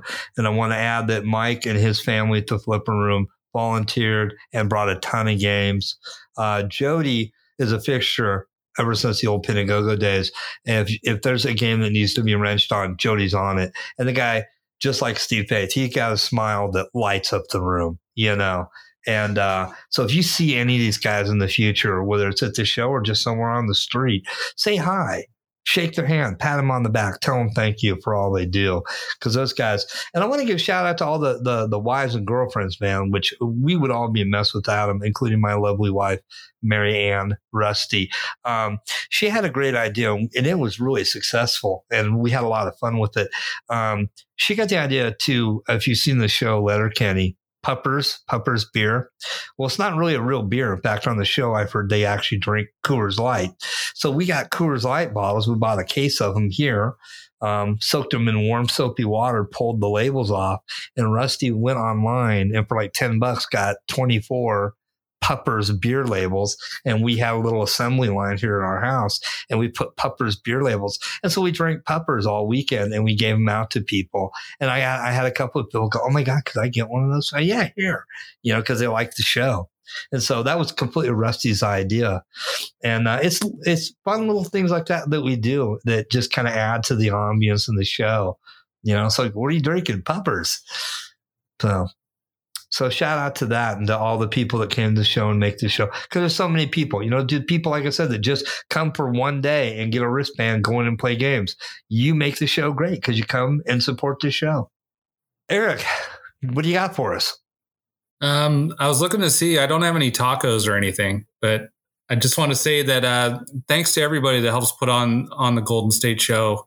It's just it's such a fantastic show, such a unique show that only happens here.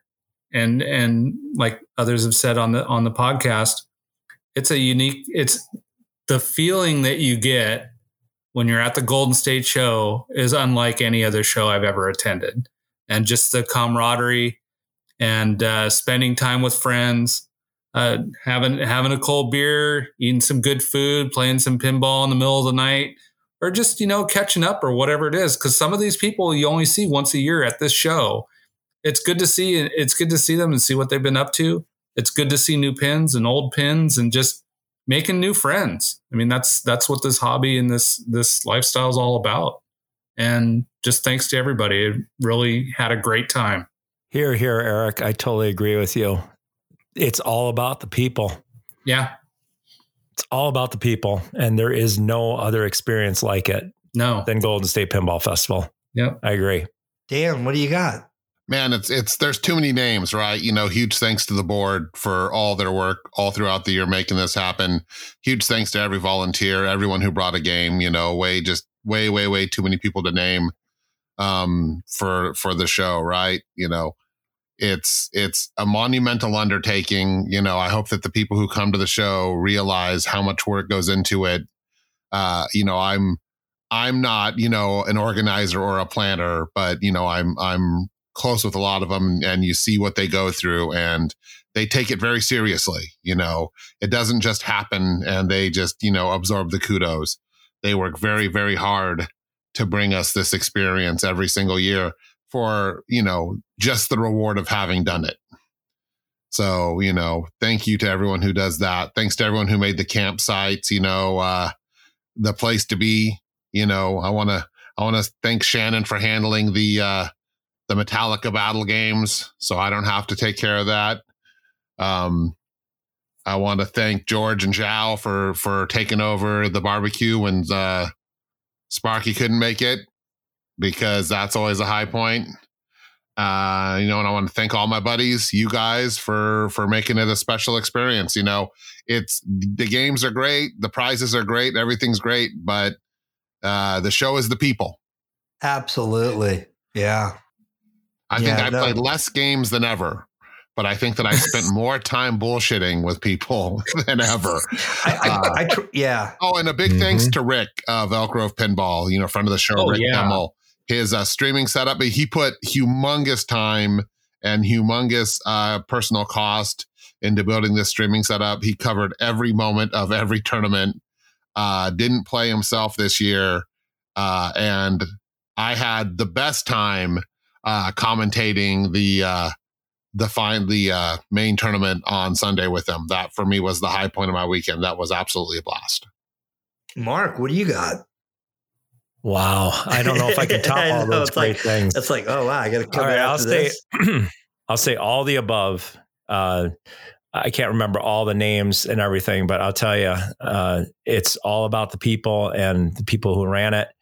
And, you know, Dan, I have to thank you too for trusting us to have your Metallica out there on Friday night and Saturday night till four in the morning to actually donate your machine to have the best time ever uh, with the uh, the Tiltalica tournament that we had on Saturday night, um, which we did very well. We were actually pretty excited that we got uh, second place in that. We didn't talk about it, but uh, it was just a fun time when the show was over to the public the party just began. Uh, and uh, I appreciate you trusting us to have your games out there. I know that's sometimes a little scary. Uh, oh, it's it's you, definitely sketchy. They they they take yeah. they take a beating. But I'll tell you what, I was out there Friday night And the last thing that I did before I left the show that night was I was in a game of of of Tiltalica or Metallica Tilt Battle or whatever you want to call it.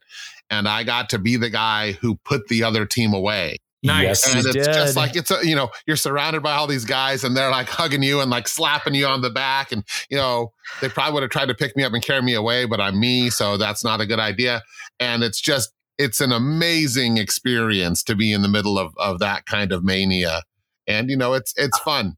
It's definitely it was it's super fun. definitely an, an experience. But yeah, you know, Shannon is the one who gets all the credit. It was his idea. He Yep. talked Yep. me into it. He gets the games in and out. He gets them hooked together. Um, I did bring my own game to the show this year. Last year, I even counted on him to bring the game to the show and, and get it home, but I wanted to get it back before a year. So I took it home myself. But yeah, man, you know, he gets he yeah, gets Shannon all the too. credit for that. All I do is say, don't ruin my game and have fun. That's right. And all the guys at the uh, at Silver Ball, uh, But I'll, shout out to Michael Huntsman and uh, Yes. Jason for letting me stay with them uh, at their campsite. But- it was and bringing all those such a fun games, time. the, the crazy such rare a games fun time. Yep. Yeah, absolutely. But I, I, just thanks to everybody. I mean, it's hard to to pinpoint. Greg Creech, people, who, but- who runs the campsite now, checks people in and gets them to, you know, Absolutely. he's there at the campsite almost all the Yep. time. So, And uh, like you said, Dana, everybody who brought the games to allow that after party, uh, Mark, it was it was awesome. yeah, just Um, bringing just games awesome. in general. Yeah. The show Uh, couldn't other happen Mark without who the brings games. games. Yeah. the campsite Yep. experience would be different without the games. Like to everybody who brings it, you know, and it used to be, don't get me wrong, it was never not amazing to bring pinball machines because these things weigh 250, 300 pounds Yeah. and they take some moving. But, you know, a lot of these games are very valuable now. And to put them out in a public setting where people are going to play them and to let them accomplish the mission that they were built for, which is to be played and to entertain people, you know, thank you for having the the forethought and or the foresight and the understanding to know that at the end of the day, no matter what happens, the mission of those games is to be enjoyed, not to sit there, not to be babied, not to not be played, but to be out there doing their jobs. Their commercial Agreed. equipment, they want to be played. Put them in an environment where they can be played. Here, here. I, I don't think there's anything else that could be said. I think we pretty much hit everything on the, you know, the nail on the head. Um, um, you know, well, uh, two more shout outs. Uh, really nice people that we met last year and became friends with, and they came to the show. They live in the area. Um, they live in Elk Grove, actually. And uh, that's uh, Andy and his son, Casper. They came back again and uh, this year and they hung out with us, had coffee and drinks and, you know, like that, hung out the campground. Great people, good pinheads, real nice people. And, uh, and to everybody, you know, just to everybody. So, um, as usual, you can find us on our flagship at soundcloud.com. You can also listen to us on iTunes. You can reach out to us with, uh, you know, comments, suggestions, or death threats at the spinner is lit at gmail.com. Um, I can't think of anything else to add to that. And we're almost at the two and a half hour mark. And uh, we got a little bit of editing to do. We'll get this out as quick as we can. So, uh, you know, keep supporting pinball. Keep support your local location. Support your local show. If you don't support it, it goes away, and then you don't have it anymore, and you don't want that. Um, so I'll take us out. You guys know what to say. Play pinball. Keep, Keep America, America strong. strong.